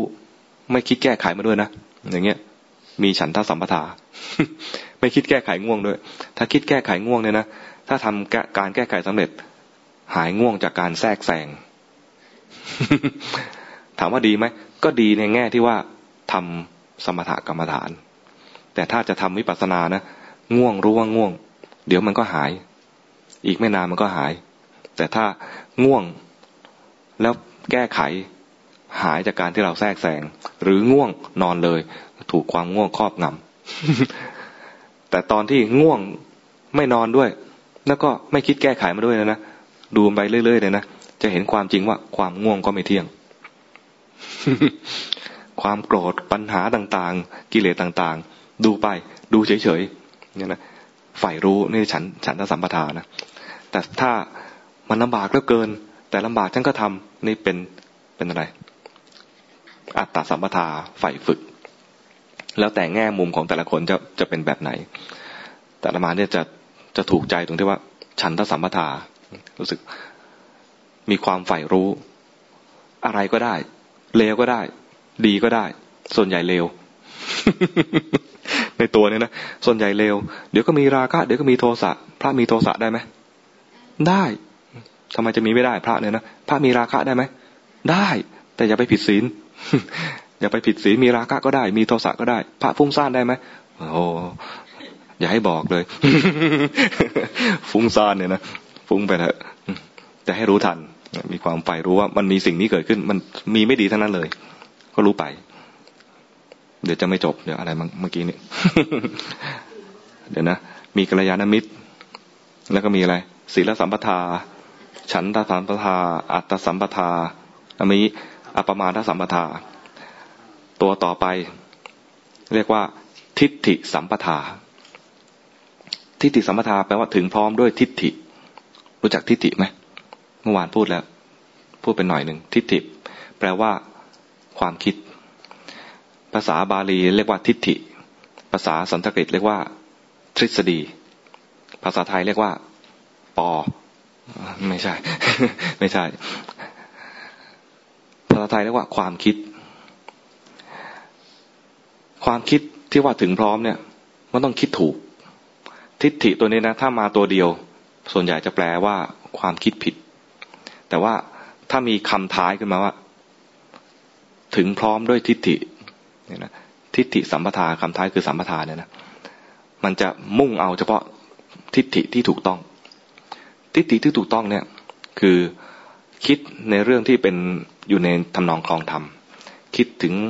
เรื่องกฎแห่งกรรม เชื่อในเรื่องของกฎแห่งกรรม แรก ๆ เลยนะจะเรื่องของกฎแห่งกรรม เพราะมีอย่างนี้จึงเป็นอย่างนี้ เพราะมีเหตุอย่างนี้จึงเป็นอย่างนี้ เพราะทำดีจึงได้ดี เพราะทำชั่วจึงได้ชั่ว เพราะมีกิเลสจึงเป็นอย่างนี้ เพราะรู้ทันจึงเป็นอย่างนี้อย่างเงี้ยนะเพราะมีเหตุจึงเป็นเพราะมีเหตุจึงมีผล มีเหตุจึงมีผล ผลมาจากเหตุ จะดูอะไรก่อนก็ได้ ดูเหตุก่อนก็ได้ ดูผลก่อนก็ได้ เพราะมีเหตุจึงมีผล หรือมีผลอย่างนี้ เพราะมีเหตุนี้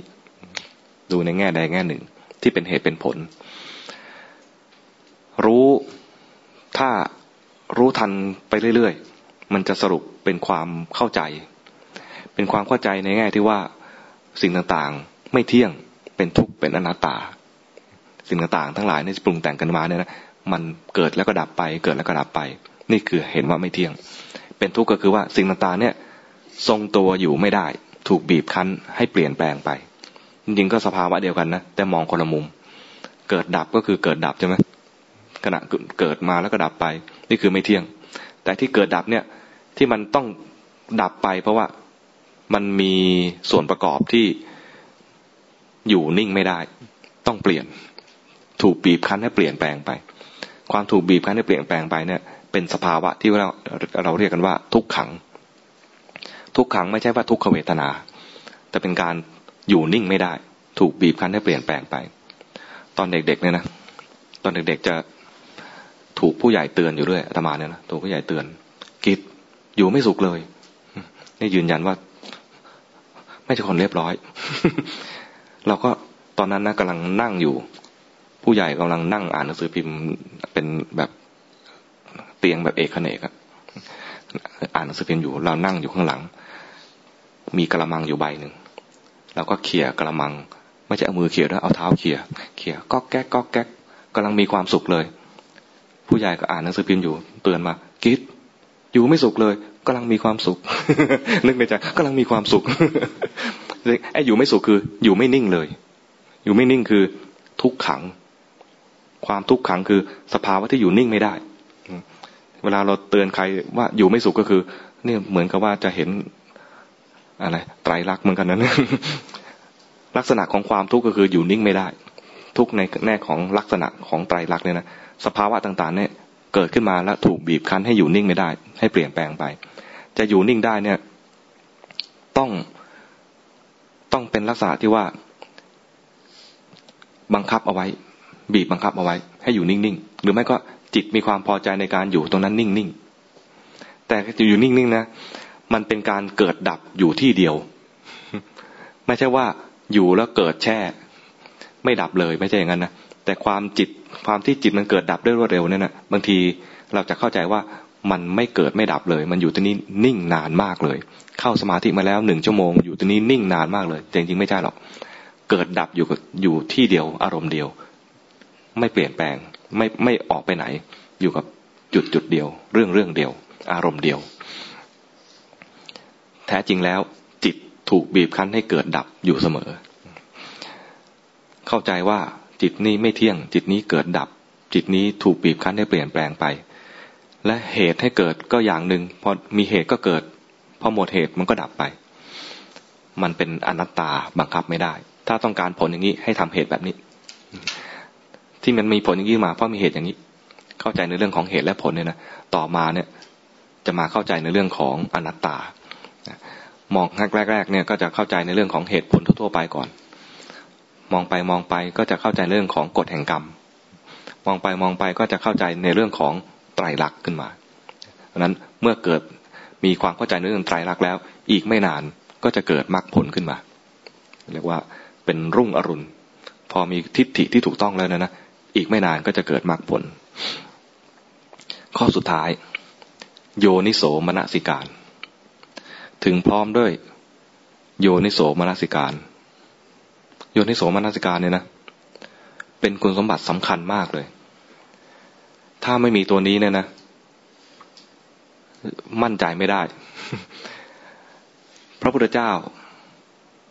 ตรัสรู้ทำสำคัญเลยคือตัวโยนิโสมนสิการ แต่สาวกทำสำคัญไปอยู่ที่กัลยาณมิตร ให้มีกัลยาณมิตรก่อน สาวกนะ แต่สำหรับคนที่ไม่หวังพึ่งคนอื่น สามารถเกิดปัญญาได้ด้วยโยนิโสมนสิการเนี่ย จะมีบุคคลประเภทที่เรียกว่าสัมมาสัมพุทธะกับปัจเจกพุทธะ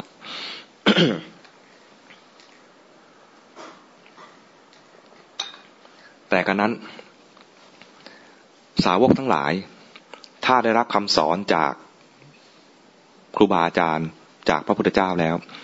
ไม่มีโยนิโสมนสิการเองก็ไม่ผ่าน ไปหาครูบาอาจารย์ ไปหากัลยาณมิตร ต้องให้เกิดโยนิโสมนสิการ คือจิตนี้รู้ด้วย ต้องฝึกจิตนี้ให้มีความเข้าใจเกิดขึ้นเองด้วย ถ้ามัวแต่อ่านหนังสือครูบาอาจารย์จำข้อความของท่านท่องประโยคได้ แต่เราไม่เข้าใจยังใช้ไม่ได้ ไม่เกิดโยนิโสมนสิการกับตัวเอง โยนิโสมนสิการคือประจักษ์ประจักษ์แจ้งกับใจตัวเอง จะประจักษ์แจ้งกับใจตัวเองเนี่ยนะ ภาษาท่านแปลว่า คิดโดยแยบขาย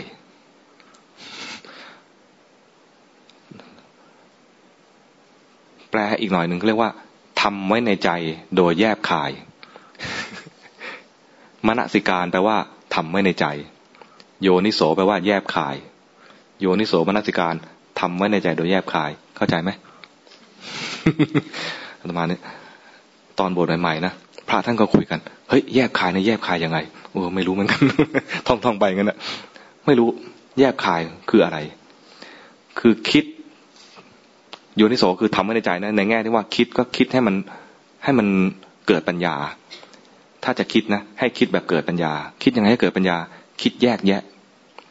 คิดแยกแยะ หัดคิดแยกแยะ หัดแยกชีวิตให้เป็นขันห้าอย่างนี้เป็นต้นเนี่ยนะทีนี้ใช้ความคิดเอานะ ตอนคิดเนี่ยเป็นเป็นเรื่องธรรมดาของคนทั่วๆไปที่จะคิด ถ้าถ้าต้องถ้าจะต้องคิดเพื่อไม่ให้คิดมันฟุ้งซ่านไร้สาระ ก็คิดโดยแยกขาย คิดมาน้อมเข้ามาใส่ตัว หรือเห็นอะไรข้างนอกก็น้อมมาใส่ตัว เช่น อุปติสะกับโกริตะ รู้จักไหมสองท่านนี้รู้จักไหมใครคือใคร อุปติสสะต่อมาบวชเป็นภาษาดิบุตร โกริตะต่อมาบวชเป็นพระโมคคัลลานะ ตอนยังไม่บวชเนี่ย ชื่ออุปติสะกับโกริตะ เป็นเพื่อนรักกันมาก รวยด้วย รวยก็มีเวลามาก ไปเที่ยว ไปเที่ยวดูมหรสพ และอินเดียเวลาจัดมหรสพนะจัดนาน จัดต่อเนื่องหลายวัน บางทีจัดเป็นเดือน มหรสพที่อุปติสสะกับโกริตะไปเที่ยวดูเนี่ย จัดอยู่บนยอดยอดเขา ปรากฏว่า เที่ยวทุกปี เที่ยวทุกปีสนุกทุกปี อยู่มาปีหนึ่งไปเที่ยวแล้วก็ อุปติสสะก็ลำพึงโอ้เพื่อน วันนี้เราไม่สนุกเลยเหรอเออ เหมือนกันเลย เราก็ไม่สนุกเลยวันนี้ คิดยังไงเหรอเราคิดว่า ไอ้คนที่แสดงเนี่ยนะจะอยู่ถึงร้อยปีหรือเปล่า ไอ้คนที่ดูจะอยู่ถึงร้อยปีหรือเปล่า คนทั้งหลายที่กำลังเฮฮาอยู่นี้ อีกไม่ถึงร้อยปีก็จะ มาลายสิ้นไป แล้วถ้าเฮฮาอยู่นี้จะไม่ได้ประโยชน์อะไร เราไปหาประโยชน์กันดีกว่า หาประโยชน์กับชีวิตกันดีกว่าทำไมเฮฮากันอย่างนี้นะตายเปล่า เกิดมาก็ตายเปล่าเฮฮาตายไป โกริตาบอกคิดเหมือนกันเลย คิดเหมือนกันเลย ดูว่าไอ้นางระบำที่มันระบำกันอยู่ที่กำลังเต้นเต้นอยู่เนี่ยก็อยู่ไม่ถึงร้อยปีไอ้เราที่ดูอยู่ก็จะไม่ถึงร้อยปี แล้วก็ถ้าวนเวียนอยู่แค่นี้นะเที่ยวมาทุกปีตายเปล่า ไปหา ไปหาหนทางที่ประเสริฐกว่านี้กันดีกว่า ก็เลยไปนี่เรียกว่ามีโยนิโสมนสิการ หาทีแรกก็ไปหาอาจารย์สัญชัย ผู้เก่งในเรื่องของการโต้วาที โต้วาทีเรียนจนเรียบร้อยแล้ว ก็รู้สึกว่าแค่นี้เหรอเรียนคำถามเรียนคำตอบเรียนคำถามคำตอบ ตั้งพันคำถามนะ ถ้าถามมันอย่างนี้จะตอบแง่นี้จะถามอย่างนี้จะตอบแง่นี้ ใครถามอะไรตอบได้หมด แล้วก็ประมาณว่าเถียงชนะ เรียนการเถียงอะเรียนการเถียงชนะ โต้วาที หาอาจารย์ที่มีชื่อเสียงในเมืองแล้วนะยังรู้สึกว่าได้แค่นี้เองเหรอ ก็เลยคิดว่ามีโยนิสมมีโยนิสมมนสิการขึ้นใหม่ว่า ไม่พอ ถ้าเราเรียนเรื่องแค่เรื่องการตอบถามปัญหา เถียงชนะเขาเนี่ยนะเราเองยังไม่มีหลักประกันว่าจะพ้นทุกข์ได้ รู้สึกว่าไม่ใช่วิชาพ้นทุกข์เราไปหาวิชาพ้นทุกข์กันดีกว่า เราปรับแยกย้ายกันไปนะแต่อาศัยอาจารย์ไว้ก่อน อาศัยอาจารย์นี่เป็นที่พบกันไปแล้วก็กลับมามาพบกัน ใครไปเจอทางพ้นทุกข์ก่อน ให้มาบอกกันด้วย ตรงนี้ก็เลยไปเจอ โกริตะก็ไปเจอใคร ไปเจอพระอัสชิเจอพระอัสชิ เห็นกิริยาอาการแล้ว เชื่อเลยว่า ท่านพระอัสชิเนี่ย ต้องมีมีอะไรดีๆ และน่าจะไม่มีความทุกข์อยู่ในใจเลย ดูดูอิริยาบถท่าทางต่างๆ ความผ่องใสของท่านปรากฏให้เห็น พอดีว่าท่านโกริตะอขออภัยท่านอุปติสะเนี่ยมีปัญญามาก มองแล้วรู้สึกมองทะลุปลุกโปร่ง เชื่อได้ว่าท่านองค์นี้เนี่ย น่าจะพ้นทุกข์แล้ว ความมีปัญญาดีและมีมารยาทด้วย เวลาไปเจอพระบิณฑบาตก็ไม่เข้าไปคุย แค่เดินตาม รอจังหวะ ท่านบิณฑบาตเสร็จ ท่านกำลังมองว่าจะฉันตรงไหนดี ก็รู้ด้วย ว่าท่านกำลังมองหาที่นั่งฉัน ก็ไปปัดกวาด นิมนต์ท่านนั่งฉัน ท่านนั่งฉันก็ไม่ไปคุยตอนนั้น นี่ความมีมารยาทนะรอให้ท่านฉันเสร็จก่อน ฉันเสร็จก็ยังไม่คุย รอท่านล้างมือล้างล้างปากล้างบาตรอุปถากรับใช้ด้วยนะ จนท่านเสร็จภารกิจ ภาษาบาลีเรียกว่า เสร็จพัฒกิจกิจในการเกี่ยวกับอาหารพัฒกิจ เสร็จแล้วจึงสนทนาธรรมนี่นะสนทนาธรรมก็ทักทายกัน ตามภาษาผู้มีปัญญาก็ทักทายกันไม่มาก ทักทายถามว่าท่านใครเป็นอาจารย์ของท่าน ท่านบวชกับใครใครเป็นอาจารย์ของท่าน อาจารย์ท่านสอนอะไร พระสัชชิก็บอกว่าเราเพิ่งบวชใหม่ ถ่อมตัวนะเราเพิ่งบวชใหม่ เราเรายังไม่รู้ เรายังไม่รู้อะไรมาก ในคำสอนของอาจารย์ของเรา ในคำสอนของศาสดาของเรา เราเพิ่งบวชใหม่ ทั้งท่านที่ท่านเป็นพระอรหันต์นะนะ แต่ท่านบวชใหม่เนี่ยพูดถูก เพราะตอนนั้นยังไม่ถึงปีเลยตมาบวชมาจะสามสิบพรรษาแล้ว ยังรู้ไม่เท่าท่านเลย ท่านบอกว่าท่านบวชใหม่ ยังไม่รู้อะไรมากอุปติสสะบอกว่าไม่เป็นไร ท่านบอกมาเท่าไหร่ ท่านสามารถบอกได้เท่าไหร่ก็บอกมา หน้าที่ทำความเข้าใจเป็นหน้าที่ของผมเองนี่นะประมาณว่า ท่านจะพูดมากพูดน้อยไม่ว่า ขอให้พูด ขอให้บอกก็มา ท่านก็บอกมาบอก เป็นคาถา ใครท่องคาถานี้ได้บ้าง เยธรรมมาได้ไหมเยธรรมมาเหตุปัปภวา อะไรต่อ ยังได้ขึ้นต้นก็ยังดี ท่านบอกว่าทำทั้งหลายเกิดแต่เหตุ พระศาสดาตรัสเหตุ แห่งธรรมนั้น และความดับไปแห่งธรรมนั้น พระตถาคตมีปกติตรัสอย่างนี้ ฟังแค่นี้เอง อุปติสะบรรลุเป็นพระโสดาบันแต่ไม่ใช่ท่องจำไม่ได้ท่องจำคาถานี้ แต่เป็นความเข้าใจ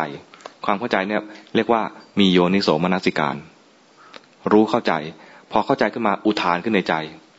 สิ่งทั้งหลายเกิดขึ้นมา สิ่งทั้งปวงที่เกิดขึ้นมีมีความดับไปเป็นธรรมดา เป็นความเข้าใจอีกแบบหนึ่ง พระอัสสชิท่องบอกคาถาคาถาหนึ่ง แต่ความเข้าใจกลายเป็นความเป็นความอีกความหนึ่งอย่างเงี้ยความเข้าใจนี้เรียกว่ามีโยนิโสมนสิการ มีการมีการทำไว้ในใจ คือไม่ใช่ฟังและจำอย่างเดียว ฟังแล้ว มีการทำไว้ในใจ เห็นสภาวะต่างๆ พระอัสสชิบอกว่า เยธรรมมาเหตุปักผวาทำทำทั้งหลาย มีเหตุให้เกิด ท่านก็เห็นไปด้วย มันมีเหตุให้เกิดจริง ๆ พระถาคตบอกเหตุแห่งธรรมนั้นแล้วบอกความดับไปแห่งธรรมนั้น ก็รู้เข้าใจแล้วว่าทำทั้งหลายเนี่ย มีเหตุแล้วก็มีความดับด้วย ความดับนั้นท่านเห็นเลย เห็นเลยเนี่ยคือเห็นความดับถึงขั้นนิพพาน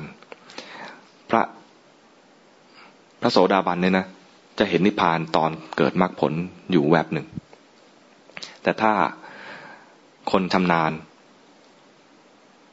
ไอ้แวบนั้นอะเห็นแล้วจำได้ เห็นแล้วเห็นขั้นตอนของของการที่จิตไปไปสัมผัสอนิพพานนั้นด้วย แต่บางท่านเนี่ย สมาธิไม่ค่อยดี สมาธิไม่ค่อยดีก็ผ่านไป โดยที่ไม่ทันสังเกต ตรงนี้ครูบาอาจารย์ เช่น หลวงพ่อชา หลวงพ่อชาจะเรียกคนที่ผ่านมรรคผลไปโดยไม่ทันสังเกตเนี่ย ท่านจะเรียกว่าเหมือนคนตกต้นไม้ ตกต้นไม้มาเนี่ยไม่ทันว่าเลย ไม่ทันนับเลยว่าผ่านมากี่กิ่ง ตกปุ๊บถึงพื้นแล้วโอ้ยถึงพื้นแล้ว ถามว่าผ่านมากี่กิ่งครับ ไม่รู้ เร็วจิตในขณะที่ผ่านมรรคผลเนี่ยเร็วมาก แต่ถ้าคนที่มีสมาธิ จิตที่มีสมาธิเนี่ย มันจะขยายก็เรียกขยายอะไรขยายอินทรีย์ ขยายอินทรีย์คือขยายความรับรู้ ขณะที่จิตผ่านมรรคผลเนี่ยแวบเดียวเนี่ยที่เร็วๆเนี่ยนะจิตที่มีสมาธิจะขยายให้ดูเลยว่า มันผ่านอะไรมาบ้าง ผ่านขั้นตอนแบบไหนแบบไหน จิตตกผวังขึ้นมารับรู้อารมณ์ ตกผวังไปอีกแล้วขึ้นมารับรู้อารมณ์แบบไหน ความที่มีสสติแล้วก็มีสมาธิเนี่ยนะจิตตั้งมั่นมีกำลังมากเนี่ยคนมีสมาธิมาก ๆ จะขยายความรับรู้ตรงนี้ออกมาอธิบายได้ แต่คนที่สมาธิน้อยไปทำปัญญาก่อน แล้วเอาสมาธิแค่มินิมัมอย่างเงี้ยนะพอผ่านไปแล้วเนี่ยบรรยายไม่ถูก ผ่านเมื่อไหร่ ไม่รู้ผ่านยังไง ไม่ทราบ แต่ผ่านแล้วอะไรเงี้ยเราเอาเอาแค่ผ่านไปแล้ว ไม่ต้องอธิบายใครก็ได้ ขอให้มันผ่านจริง ๆ อย่าเอาแต่เพียงความคิดเฉยๆผ่านไปแล้วเนี่ยนะจะก่อนจะผ่านเนี่ย ไปทำเหตุของมันก่อน บุพนิมิตของมรรคเนี่ยนะมรรคเนี่ยนะจะไปประกอบกันตอนไหน จะไปประกอบกันตอนที่ว่าเกิดมีสัมมาสมาธิเกิดขึ้นได้ ตอนที่ก่อนจะเกิดมรรคผลขึ้นมาเนี่ย ให้ทำตัวต้นเหตุ ที่เราจะฝึกกันเนี่ยนะ ฝึกทำเหตุ ไม่จะฝึกหวังผล ไม่จะฝึกสอยผล ฝึกทำเหตุ เหตุกับมันก็คือทำยังไงถ้าเรามีความรู้สึกตัวทำยังไงจะมีความเห็นว่ามีอะไรเกิดขึ้นในใจ ถ้าพูดในแง่ของการมีฉันทะ ถ้าเรารู้สึกว่า เออ ดีก็ได้ ชั่วก็ได้ ขอรู้ ฝ่ายรู้ อยากรู้ว่าจิตใจมันเป็นยังไง มีฉันทะทำอย่างนี้ไปเรื่อยๆ อาศัยฉันทะทำไป มันจะระบากแค่ไหนก็จะทำจะฝึกไปอย่างนี้ มันจะมีความยุ่งยากแค่ไหนฉันก็สามารถฟันฝ่าไปได้ รู้สึกว่ามีอัตตะสัมปทามีการฝ่ายฝึก จะยากแค่ไหนท่านก็จะไป มีประจักษ์มีประจักษ์พยานได้ว่า มีผู้พ้นจริง ไม่ใช่มีอยู่ในเพียงในตำนานนะไม่ใช่มีเรื่องในตำนาน ปัจจุบันนี้ก็ยังมีคนที่ผ่านแล้วจริง รู้จริง คนพ้นทุกได้มีจริงไม่ได้ล้าสมัย คำสอนของพระองค์มีอยู่ ผู้ผู้ปฏิบัติดีปฏิบัติชอบมีอยู่ตราบใด พระอรหันต์ไม่ว่างจากโลกตราบนั้น เชื่อคำสอนของพระพุทธเจ้าอย่างนี้ แล้วก็เชื่อว่าเราเองก็สามารถที่จะพัฒนาตัวเองได้ศรัทธาในพระพุทธเจ้าด้วยศรัทธาในพระธรรมด้วยศรัทธาในพระสงฆ์ด้วยศรัทธาว่าเดี๋ยวนี้ก็ยังมีพระสงฆ์ด้วยศรัทธาแม้กระทั่งว่าตัวเองเราเองก็สามารถพัฒนาจนเป็นหนึ่งในสงฆ์ได้ด้วย ฝึกใฝ่ฝึกตัวเองไป ศรัทธาแม้กระทั่งตัวเองด้วยนะถ้าไม่ศรัทธาตัวเอง เออ เป็นเรื่องของคนอื่นกูไม่ได้หรอกเลิกกันนี่เรียกว่าฝึกแล้วไม่ได้ผลแน่ เพราะว่าไม่เชื่อตัวเอง ต้องเชื่อเรียกว่าเราเองก็สามารถที่จะฝึกจนถึงขั้นที่ว่าเป็นหนึ่งในสงฆ์ได้ด้วย ให้ได้ขนาดนี้ ในเจ็ดข้อเนี่ย เอาข้อไหนก็ได้ มีเจ็ดข้อใช่ไหมเจ็ดข้อเนี่ย ทวนได้ไหมมีอะไรบ้าง มีกัลยาณมิตร หากัลยาณมิตรให้ได้ มีกัลยาณมิตรแล้วทำตัวให้ใกล้ชิดกัลยาณมิตรทำตัวคลุกคลีกับกัลยาณมิตรกัลยาณมิตรนี่ไม่ใช่เป็นตัวเป็นๆอย่างนี้อย่างเดียวนะมีหนังสือไปอ่านหนังสือ มีซีดี ไปเปิดซีดี มี YouTube เปิด YouTube เนี่ยคลุกคลีกับกัลยาณมิตรกัลยาณมิตร สามารถเข้าหาได้เสมอเลย ยุคนี้ง่าย ถ้าเราหากัลยาณมิตรไปเรื่อยๆ เดี๋ยวฉันทะก็เกิด มีฉันทะเดี๋ยวฉันทะได้มีศีลศีลพร้อมเอง มีความไม่ประมาทเกิดขึ้นเอง มีทิฏฐิที่ถูกต้องเกิดขึ้นเองเดี๋ยวมรรคก็จะเกิดมันมีข้อดีตรงที่ว่า เพียงข้อเดียวทำได้เพียงข้อเดียวก็ เดี๋ยวก็จะเกิดมรรคขอให้ทำคือคำต่อท้ายเนี่ย มีคำว่าสัมปทา ถึงพร้อม ถ้ามีแวบหนึ่งแล้วก็ผ่านไป ไม่พร้อม ไม่ถึงพร้อม มันต้องมีจนถึงขั้นเรียกว่า ถึงพร้อมก็คือมีบ่อยๆ เหมือนกับที่เมื่อวาน พูดถึงที่พระพุทธเจ้าตรัสว่าพัทเทกรโต มีสติอขออภัยรู้ธรรมปัจจุบัน ไม่งอนแง่น ไม่คอนแคลนเนืองเนืองรู้เนืองเนืองจะมีคำประโยคของครูบาอาจารย์ ประโยคของพระพุทธเจ้าเนี่ยนะจะพร้อมนะ ถ้าจะ ถ้าเราจะศึกษาเนี่ยต้องเวลาจะท่องเนี่ยต้องท่องให้ครบ ถ้าเอามาบอกเพียงแค่ส่วนเดียวเนี่ยนะบางทีไม่ครบ รู้ธรรมปัจจุบันอย่างไม่งอนแง่นไม่คลอนแคลนและรู้ธรรมนั้นเนืองเนืองทำในชุดนี้ก็เหมือนกันทำในชุดนี้จะมีคำว่า สัมปทา ถึงพร้อม ต้องทำให้ถึงพร้อม คือต้องทำเนืองเนืองทำบ่อยๆ ให้ถึงพร้อม นี้เราฟังแล้วแง่ไหนบ้างที่เราจะ ทำได้ เราถูกใจเรื่องของฉันทะก็ทำในแง่ของฉันทะ เราถูกใจในแง่ของความไม่ประมาท เออ ของเราทำในความไม่ประมาทเราถูกใจในเรื่องของว่า เออ หากัลยาณมิตร ก็ไปหากัลยาณมิตรคลุกคลีกัลยาณมิตร การคลุกคลีกัลยาณมิตรเนี่ย ถ้าเราสงสัยอะไรก็สามารถสอบถามกัลยาณมิตรได้ในข้อดีตรงนี้ด้วยนะสงสัยตรงไหนก็ถามกัลยาณมิตรกัลยาณมิตรที่ดีเนี่ยจะมีความสามารถในการ บอกในการพูด แล้วก็มีความสามารถในการทน ทนฟังคนอื่นพูดกัลยาณมิตรนะคุณสมบัตินะถ้าเราจะเลือกหากัลยาณมิตรนะกลายาณมิตรเนี่ย จะมีคุณสมบัติคือ มีอะไรเนาะ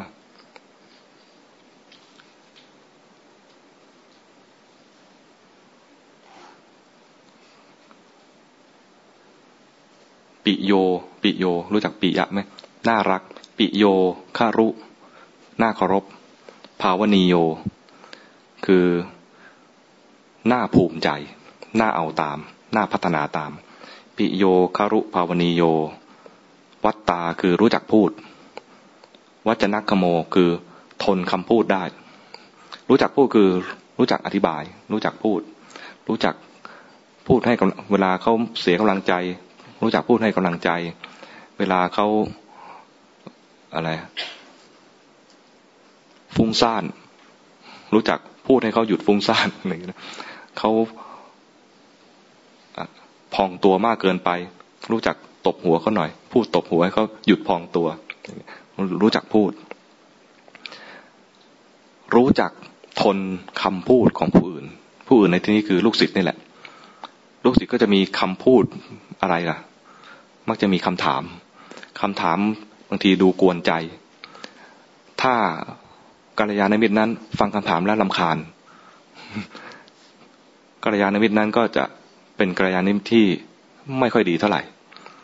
หงุดหงิดง่ายอะไรเงี้ยนะ ไม่ทนต่อคำพูด ไม่ทนต่อคำถาม อย่างเงี้ยเรียกว่าก็น่าจะต้องเลือกกัลยาณมิตรใหม่ มีอะไรเมื่อกี้นะปิโยคารุภาวนีโย วัตตา วัจนกโมคัมภีรันจะกระถังกถา ก็คือสามารถอธิบายสิ่งยากให้ดูง่าย ให้ดู ดูว่าทำได้ ไอ้สิ่งไอ้สิ่งที่ว่ามันดูยุ่งยาก แล้วไม่น่าจะทำได้เนี่ยนะ เช่นเรื่องมรรคผลเรื่องของการปฏิบัติ สมถกรรมฐานวิปัสสนากรรมฐานดูเป็นเรื่องของของสูงของพระ ท่านเอามาอธิบายจนท่านว่าเอ้ยเราก็ทำได้ อย่างเงี้ย ถือว่าเป็นกัลยาณมิตรที่ดีทำของง่ายมาอธิบายให้แล้วให้เราเข้าใจแล้วเข้าใจง่าย แล้วก็พร้อมที่จะไปด้วย ข้อสุดท้ายคือนำทางไปไปสู่ทางที่ดีเท่านั้น ไม่นำไปทางที่เสื่อม บางทีแนะนำอะไร พอเราเริ่มศรัทธาแล้วบางทีถ้าเขาไม่ได้เป็นกัลยาณมิตรที่ดีเนี่ยก็จะพาเราไปอีกแบบหนึ่ง เช่น ชักเหลิงในลาบสการะ ก็จะพาไปทำนู่นทำนี่ออกนอกเรื่องนอกราว ไม่ใช่เรื่องที่จะไปพัฒนาจิตใจตัวเองให้พ้นทุกข์นี่ต้องระวังดูให้ดีบางทีศรัทธาที่มีต่อเขามากเกินไป เขาเองไม่ระวัง ตัวตัวกัลยาณมิตรคนนั้นไม่ระวัง ความเป็นกัลยาณมิตรเปลี่ยนแปลง ตรงที่ว่าแนะนำให้ไปทำในสิ่งที่ไม่ดี เราก็ต้องคอยประเมินอยู่เรื่อยๆว่าคำแนะนำนั้น แนะไปทำอะไร ไม่ใช่เชื่อไปซะทุกอย่าง ต้องมีการประเมินว่า ตอนนี้แนะไปทำอะไร ถ้าแนะไปทำในสิ่งที่ไม่ดี ตอนนี้เขาเริ่มไม่เป็นกัลยาณมิตรแล้วไปประเมินดูว่า หากัลยาณมิตรให้ได้ คุณสมบัติกัลยาณมิตรที่พระพุทธเจ้าตรัสเอาไว้ก็คือ น่ารัก ปิโย น่ารัก ถ้ารักเนี่ยต้องมีหน้าเคารพมาประกอบด้วย ถ้าน่ารักไปสนิทสนมแล้วจนไม่เคารพไม่ดี ต้องทั้งหน้าเคารพและน่ารัก ถ้าหน้าเคารพอย่างเดียวไม่น่ารัก ก็เข้าไปแบบแยงๆกลัวต้องมาคู่กันนะ สนิทสนมด้วยแล้วก็เคารพท่านด้วย ปิโยคารุ ภาวนิโยเป็นไอดอลเป็นแบบอย่าง อยากจะทำตาม พอจะเลือกได้ไหม พอจะหาได้ไหมชีวิตนี้น่าจะหาได้บ้างนะไม่น่าจะแบบศูนย์พันไปนะ ที่แน่ๆนะหากัลยาณมิตรให้ได้ แล้วไปใกล้ท่านไปเรียนกับท่าน ใกล้ท่านเรียนกับท่านก็อย่างที่บอกแล้วมันจำเป็นต้องใกล้ตัว ไปเปิดหนังสือไปเปิดซีดี ไปเปิด youtube ได้นะแล้วพัฒนาตัวเองให้เป็นหนึ่งในกัลยาณมิตรเขาด้วย มันจะได้ไม่สูญพันธุ์ไม่ใช่ท่านมรณภาพหรือท่านตายไปแล้ว หมดกัน เราต้อง ทิ้งทิ้งเชื้อกัลยาณมิตรเอาไว้ในเราไว้ด้วย ให้เราเนี่ยเป็นกัลยาณมิตรกับคนรุ่นต่อๆไป หรือคนรุ่นเดียวกับเรา เพราะท่านก็สืบมาแบบนี้พระพุทธศาสนาสืบมาได้ เพราะยังดำรงไว้ซึ่งกัลยาณมิตรเอาไว้ได้ มีพระศาสนาในยุคพุทธกาลก็ไม่สูญสิ้นไปกับชีวิตของพระองค์ คนรุ่นต่อๆมาก็ทำตัวทำตนให้เป็นกัลยาณมิตร โดยทำตนให้ เข้าใจคำสอนท่านก่อน แล้วมาบอกต่อ เข้าใจคำสอนท่านแล้วมาบอกต่อ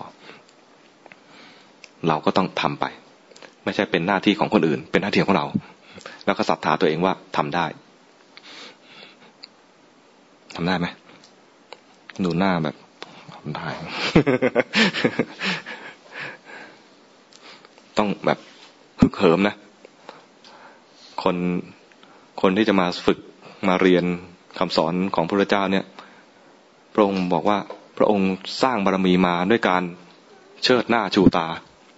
ไม่ได้ก้มหน้านะไม่ได้ก้มหน้าแบบต้องหลบคนเพราะนั้นเวลาเราฟังคำสอนของบุคคล ผู้มีความแก้วกล้าในการสร้างบารมีเพื่อเป็นพุทธเจ้าแล้ว สอนด้วยความแก้วกล้าด้วย เวลาฝึกก็ต้องฝึกด้วยความแก้วกล้าด้วย อาถาน ไม่ใช่ไปอบหลบหลบหรือว่าทำด้วยความหงอยเหงาไม่จำเป็น ต้องแก้วกล้า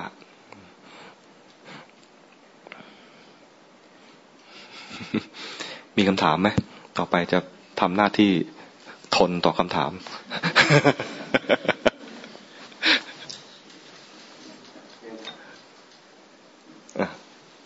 อาจารย์ครับว่าโยนิโสอภิจัญญาคายเนี่ยเกิดขึ้นได้อย่างไร แล้วเราจะพัฒนาได้ไหมนะครับคำคำสำคัญของโยนิโสมนสิการคำสำคัญ มีอยู่คำว่ามนสิการคำแรกก่อนนะมนสิการแปลว่าทำไว้ในใจทำไว้ในใจคือสนใจใจตัวเอง ถ้าไปสนใจข้างนอกนะนอกใจ นอกใจตัวเอง ไม่สนใจใจตัวเอง ใจขณะนี้มีราคะ ไม่รู้มีราคะ ใจขณะนี้มีโทสะ ไม่รู้มีโทสะ ไปสนใจแต่ว่า คนนั้นเป็นอย่างนั้น คนนี้เป็นอย่างนี้ เหตุการณ์อย่างนั้นเป็นอย่างนั้น มันจะต่อไปจะเป็นยังไง รัสเซีย จะสู้อเมริกาได้ไหมอเมริกาจะเลือกตั้งแล้วใครจะเป็นประธานาธิบดี มันจะจะเกิดสงครามกลางเมืองหรือจะเกิดสงครามโลกอะไรเงี้ยใครเลือกคนนี้จะเกิดสงครามกลางเมือง เลือกคนนี้จะเกิดสงครามโลก ตกลงสงครามทั้งหมดเลย คิดไปคิดมา ไม่รู้เลยว่ากำลังฟุ้งซ่านเนี่ยนะคิดไปอย่างนี้ รู้ทันว่ามีอะไรเกิดขึ้นในใจเรียกว่าทำไว้ในใจ โดยแยบคาย โดยแยบคายคือว่า รู้เฉยๆ แยบคายนั่นคือรู้เฉยๆ จึงจะเห็นความจริงของมัน รู้อย่างไม่แทรกแซง รู้จากจิตที่เป็นกลาง ถ้ารู้ไว้ในใจแล้วก็มีแทรกด้วยความดีใจ เสียใจ พอใจไม่พอใจ อย่างนี้จะไม่เกิดความแยบคายในการดู การดูจะเกิดความแยบคายได้จะต้องดูด้วยจิตที่ตั้งมั่นและเป็นกลาง พอเข้าใจไหมโยนิโสมนสิการคือทำไว้ในใจ โดยแยบคาย ก็คือหัดสนใจสิ่งที่เกิดขึ้นในใจนี้ บ่อยๆ โดยแยบคายก็คือ ถ้ามันมีการแทรกแซงรู้ทันว่าแทรกแซงถ้ามันมีความยินดีพอใจ รู้ทันความดีดีพอใจ ความแทรกแซงคือไม่ไม่เป็นกลาง เอ้ยขอไปไม่ตั้งมั่น ความยินดีพอใจคือมันไม่ไม่เป็นกลาง อาตมาเคยเดินจงกรมแล้วเห็นจิตไหล เห็นครั้งแรกนะจิตไหลครั้งแรก ดีใจมาก มีมีสภาวะใหม่ ๆ ไปให้ครูบาอาจารย์ได้สอนต่อ พอไปเจอครูบาอาจารย์ก็ไปบอกท่านว่าท่านอาจารย์ครับ ผมเห็นจิตไหล ท่านก็ อืม ยังไม่ตัดท่านบอกอย่างนี้นะอืม ยังไม่ตัด เราไม่ได้บอกว่าเราเป็นโสดาบันนะแต่ท่านพูดเหมือนกับว่า เรามาบอกว่าเราเป็นโสดาบันไม่ใช่นะครับ คือตอนนั้นไม่ได้ไม่ได้เถียงท่านนะได้แต่อึ้งว่าทำไมท่านพูดอย่างนี้ มารู้ทีหลังฟังไปฟังมาก็คือ พอมาประเมินแล้วก็ เข้าใจว่าการเห็นจิตไหลเนี่ย จิตตั้งมั่นโดยอัตโนมัติ จิตตั้งมั่นโดยอัตโนมัติ จากการเห็นจิตไหลเนี่ย เป็นจิตที่ผลของมันคือ ทำให้มีกำลังมาก แต่ทำไมท่านว่าไม่ตัดทำไมท่านว่าไม่ตัด รู้ไหม มันดีใจ มันไม่เป็นกลาง เห็นจิตไหลแล้วโอ้ยดีจังเลยเฮ้ยจะเอาสภาวะนี้ไปส่งกันบ้าน ไอ้ว้าวดีจังเลยเนี่ย ไม่เป็นกลาง ทั้งท่านให้มันดีนะ สมควรจะดีใจด้วย แต่ว่า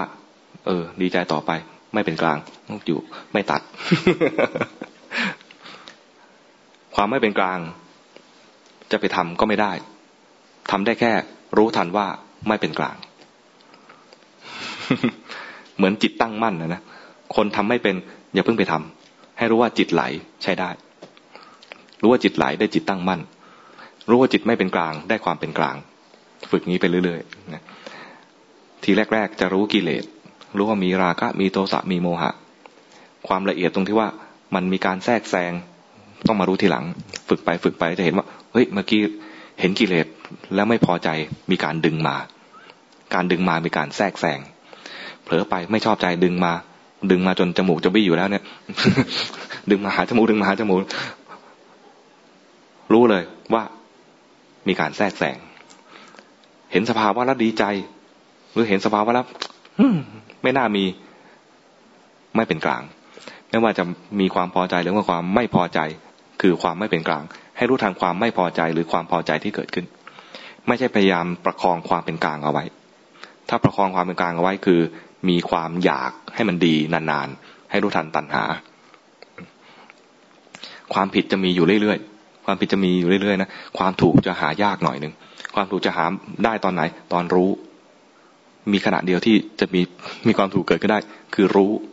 รู้ว่ามีอะไรเกิดขึ้นแค่นั้นเอง ตอนผิดเนี่ยจะมากมาย ลีลาของจิตที่จะสร้างความผิดนะมากมาย รู้ทันมันไปเรื่อยๆ ตอนรู้นะ รู้อย่างเดียว ถ้าเกินรู้ไปจะผิดอีก แต่ผิดเนี่ยไม่ใช่ชั่ว ผิดคือจิตไม่มีสภาวะพร้อมพอที่จะเกิดมรรคผล หรือเกิดปัญญา ไม่พร้อมพอ คือผิดจากคุณสมบัติที่ควรจะเกิดปัญญา เลยไม่เกิดปัญญา ผิดในแง่นี้นะไม่ใช่ผิดแบบเลว ไม่ใช่ผิดแบบบาป แต่ผิดถึงที่ว่ามันยังไม่ขึ้นให้เกิดปัญญาได้ คุณสมบัติไม่พร้อมพอ ที่ครูบาอาจารย์บอกกับนักปฏิบัติว่าตรงนี้ผิดตรงนี้ผิดเนี่ย มันไม่ใช่ว่าเป็นคนเลว แต่ว่ามันยังไม่ถึงขั้นที่ว่าจะให้เกิดปัญญาพอเข้าใจไหม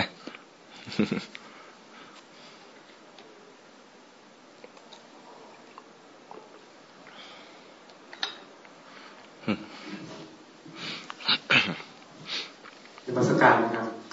ที่มีคำกล่าวว่าจิตสุดท้ายพาไปเกิดนะครับ การเจริญสติที่เราทำอยู่เนี่ย จะเป็นช่วยยังไง เพื่อให้เรามั่นใจว่าเราจะไม่ไปกระบาลในช่วงสุดท้ายของชีวิต ก็เราทำตั้งแต่ตอนนี้ เราเห็นความชั่ว หรือเห็นกิเลสตั้งแต่ตอนนี้เลยนะกิเลสที่มันเกิดบ่อย ๆ กับเรา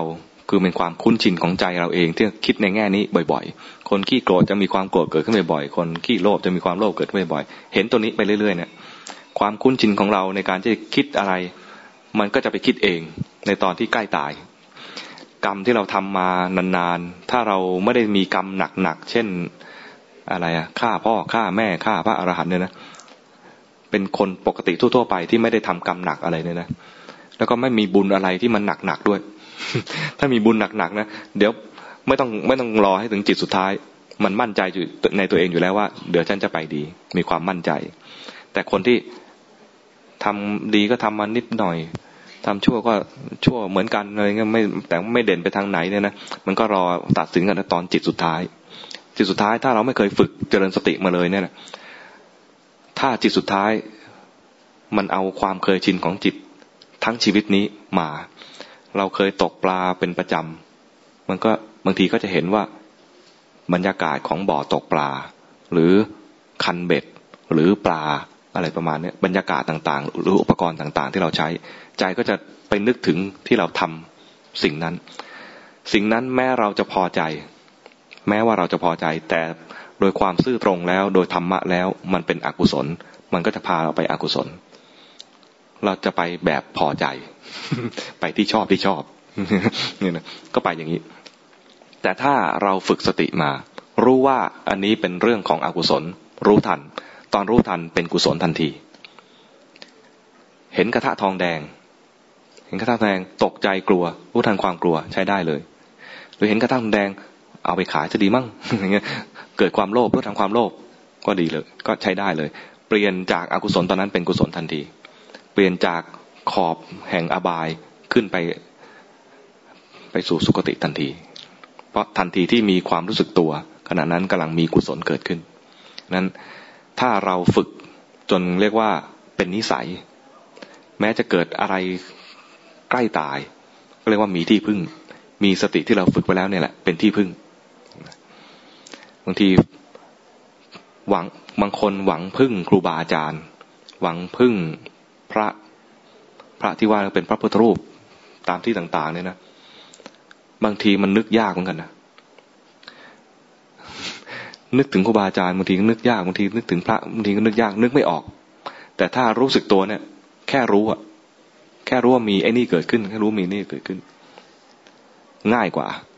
แต่ก็ไม่ทิ้งไม่ทิ้งที่ว่าจะไปบริกรรมเห็นพระพุทธรูป หรือจะนึกถึงคำสวดมนต์อะไรเนี่ยนึกได้ แต่พอถึง คราวคับขันจริงๆบางทีนึกไม่ออก นึกไม่ออก เพราะนั้น ถ้าจะให้มั่นใจจริง ๆ มีกิเลสรู้ทันไวๆรู้ทันไวๆมีกิเลสปุ๊บรู้ทันมีกิเลสปุ๊บรู้ทัน ถ้าทำได้ไวมาก ยิ่งมั่นใจได้มากขึ้น มากเท่าไหร่ก็ทำได้ไวมากเท่าไหร่ก็ยิ่งมั่นใจได้มากขึ้นเท่านั้นดังนั้นถ้าถามว่าเอาไปใช้ตอนใกล้ตายได้ไหมได้แน่ๆแต่บางท่านก็อาจจะมีทุกขเวทนา เช่น เจ็บปวด มากเนี่ยมันจะทำได้ไหมเวทนาทางกายเนี่ยนะถึงขั้นสุดท้ายแล้วเนี่ย ก่อนจะตายจริง ๆ เนี่ย มันจะไม่รู้ มันจะทิ้งกาย มันจะเหลือจิตอยู่ อยู่แต่ไม่นาน ขณะนั้นเนี่ยถ้าคนเจริญสติดูจิต จะไม่มีเวทนาให้มากังวลแล้วก็เหลือแต่เรื่องราว เรื่องราวคล้าย ๆ กับฝัน แต่ถ้าเรารู้ทัน นะถ้าเรารู้ทัน มันเริ่มนึกถึงนั้น รู้ทัน เริ่มนิดนึกถึงนี่เป็นกิเลสรู้ทัน มันจะเอาความรู้เอาสติเนี่ยพาไป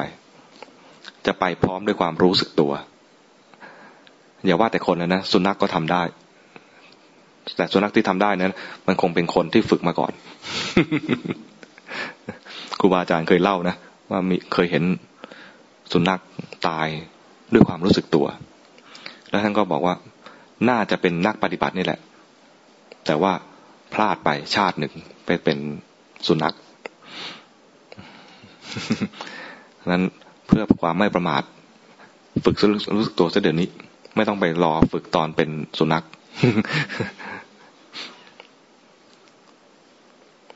มีบางท่านบอกว่าถ้าเราจิตอยู่กับลมหายใจตอนช่วงใกล้ตายเนี่ยแล้วเราสามารถที่จะ ไปนิพพานได้จริงป่ะฮะเอางั้นเลยเหรอนิพพานเนี่ย เป็นภาวะที่ดับ ดับทั้งรูปและนาม ไม่ปรุงแต่ง ถ้าจิตยังคงอยู่กับลมหายใจ ยังปรุงแต่งอยู่ดังนั้นไม่ใกล้เคียงกับคำว่านิพพานเลย นิพพานจะมาจากที่ว่าจิต รู้เข้าใจ ความปรุงแต่งทั้งหลาย แล้วปล่อยวางความปรุงแต่งนี่ถ้าเรายังไม่ถึงขั้นนั้น เอาแค่ว่ารู้ทันไปก่อน รู้ทันไปก่อนให้เกิดความเข้าใจว่า สิ่งทั้งหลายมีความเกิดดับ เอาแน่ไม่ได้ แค่นี้ก็เพียงพอที่จะให้เกิดปัญญาในขั้นต้นๆเอาขั้นต้นๆก่อนนะแล้วพอจะมีจะให้ถึงนิพพานเลยเนี่ยนะ มันเป็นความเข้าใจ เข้าใจขันห้าแท้ๆเลย เข้าใจทั้งหมดเลย ว่าไม่น่าเอา ไม่น่ายึดถืออะไรเลย ไม่ยึดแม้กระทั่งไอตัวสติหรือตัวสมาธิตัวนี้ด้วย อันนี้ถ้าเกิดดูลมหายใจอยู่นี่ยังเอาสมาธิอยู่ อย่างเงี้ยนะยังไม่ได้ยังไม่ได้นิพพานหรอก ได้แค่ไปสุคติ ถ้าจะเอาแค่ดูลมหายใจไปเรื่อยๆนะนะได้แค่ไปสุคติ แต่ถ้าจะให้เกิดไปนิพพานได้เนี่ย ต้องเป็นความเข้าใจขันห้านี้ หรือเข้าใจชีวิตนี้ว่า ไม่ใช่เราและเอาว่าไม่ได้ ยึดถืออะไรไม่ได้ เป็นทุกข์ เป็นทุกข์คือจิตมีความเข้าใจว่า รูปเวทนาสัญญาสังขารวิญญาณเนี่ยทั้งหมดเนี่ยเป็นทุกข์หมดเลย พอจิตเข้าใจงี้แล้ว ไม่ต้องไปบังคับให้มันปล่อย จิตเข้าใจแล้วมันปล่อยเอง ตรงนี้นะนะบังคับไม่ได้ แล้วก็ไป ไปทำให้มันเกิดก็ไม่ได้ แต่มันมาจากที่ว่าสร้างเหตุจากการที่เรารู้ไปเรื่อยๆเนี่ยแหละเรารู้จิตไปเรื่อยๆ จิตจะเริ่มเข้าใจแล้วว่า จิตนี้ เดี๋ยวก็มีราคะ เดี๋ยวก็มีโทสะเดี๋ยวก็มีโมหะ เข้าใจอย่างนี้ไปเรื่อยๆเนี่ยนะจิตรู้เองก็ เดี๋ยวก็เกิดดับ ราคะก็เกิดดับ โทสะก็เกิดดับโมหะเกิดดับ จิตรู้เองก็เกิดดับ เคยเข้าใจว่าไอ้ผู้รู้เนี่ยคือเรา พอเข้าใจว่าแม้แต่เราเองก็เกิดดับไปเนี่ยนะไอ้เราเองก็ไม่มี เข้าใจในแง่นี้เนี่ย อย่างน้อยๆเป็นโสดาบัน เอาแค่นี้ก่อน เอาไปทีละขั้น ถ้าเอาถึงพระอรหันต์เลยเนี่ยนะอาจจะเกินเกินกำลัง ในสมัยพุทธกาลเนี่ยจะมีว่าฟังธรรมแล้วบรรลุทีเดียวทุกขั้นตอนสี่ขั้นตอนเนี่ย ต่อเนื่องกัน ฟังธรรมแล้วเป็นพระอรหันต์ในแวบเดียว ส่วนใหญ่จะอยู่ในสมัยพุทธกาลสมัยพวกเราเนี่ยมักจะต้อง ทำไปทีละขั้นไปเรื่อยๆเพราะเราเนี่ยเริ่มช้ากว่าเขา เริ่มช้าเขาก็ต้องรวมกำลังกุศลถึงขั้นหนึ่งถึงโสดาบันแล้ว พักผ่อนแป๊บหนึ่งหมดแรง แล้วก็สะสมกำลังใหม่ ๆ ไปเรื่อยๆจนถึงขั้นสกิทาคาแล้วหมดแรง แล้วก็สะสมกำลังใหม่ แต่ละขั้นแต่ละขั้นเนี่ยต้องสะสมกำลังของกุศลมากมาย กว่าจะผ่านไปได้เนี่ยนะ แต่ว่ามากมายที่ว่าเนี่ยไม่เกินกำลังเราทำได้ แต่ว่ามันไม่ใช่ว่าต่อเนื่องทีเดียวไม่ใช่ว่าปื้ดไปแล้วก็ตัดทีเดียวเป็นพระอรหันต์เลย มักจะไม่ค่อยมี ยุคปัจจุบันนี้นะมักจะไม่ค่อยมี เท่าที่ได้ยินได้ฟังมาก็ไปทีละขั้นทีละขั้น เราก็ไปทีละขั้นก่อน ไปให้ได้เป็นโสดาบันก่อนแล้วนะแล้วก็คราวนี้มั่นใจแล้วไม่เกินเจ็ดชาติ แต่ตอนเนี้ยยังไม่แน่นอนเลย จุดสิ้นสุดของความทุกข์ของเราอยู่ตรงไหนยังหาไม่เจอเลยนะเอาตรงนี้ก่อน ฝึกเห็นสภาวะปัจจุบันไปเรื่อยๆโยนิโสมนัสการในแง่ของเราคือทำไม่ในใจทำไปเรื่อยๆ โดยแยบคายก็คือ รู้ด้วยจิตที่ตั้งมั่นและเป็นกลางไปเรื่อย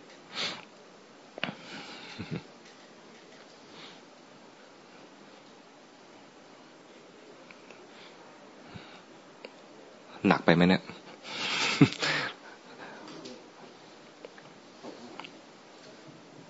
ก็ขออนุญาต เมื่อเช้าเนี่ยทางพี่เลี้ยงได้พาไปเดินจงกรมจ้ะค่ะมันก็อยากจะเล่าให้พระอาจารย์ฟังลองมา เล่ามาช่วงที่เดินไปนะคะจนถึงจะขึ้นสะพานเอกขึ้นบันไดสานเขื่อนโยมก็นึกถึงเวลาเดินจงกรมบอกให้หยุดตรงมัวจงกรมก่อน ก็เลยยืนให้รู้สึกว่าร่างกายเรา ยืนแล้วก็เดินขึ้นไปบนบันได แต่ขณะที่ว่าเดินก็เลยมองดูสภาวะของร่างกายนะคะร่างกายเคลื่อนไหวมันมันรู้สึกแบบเบา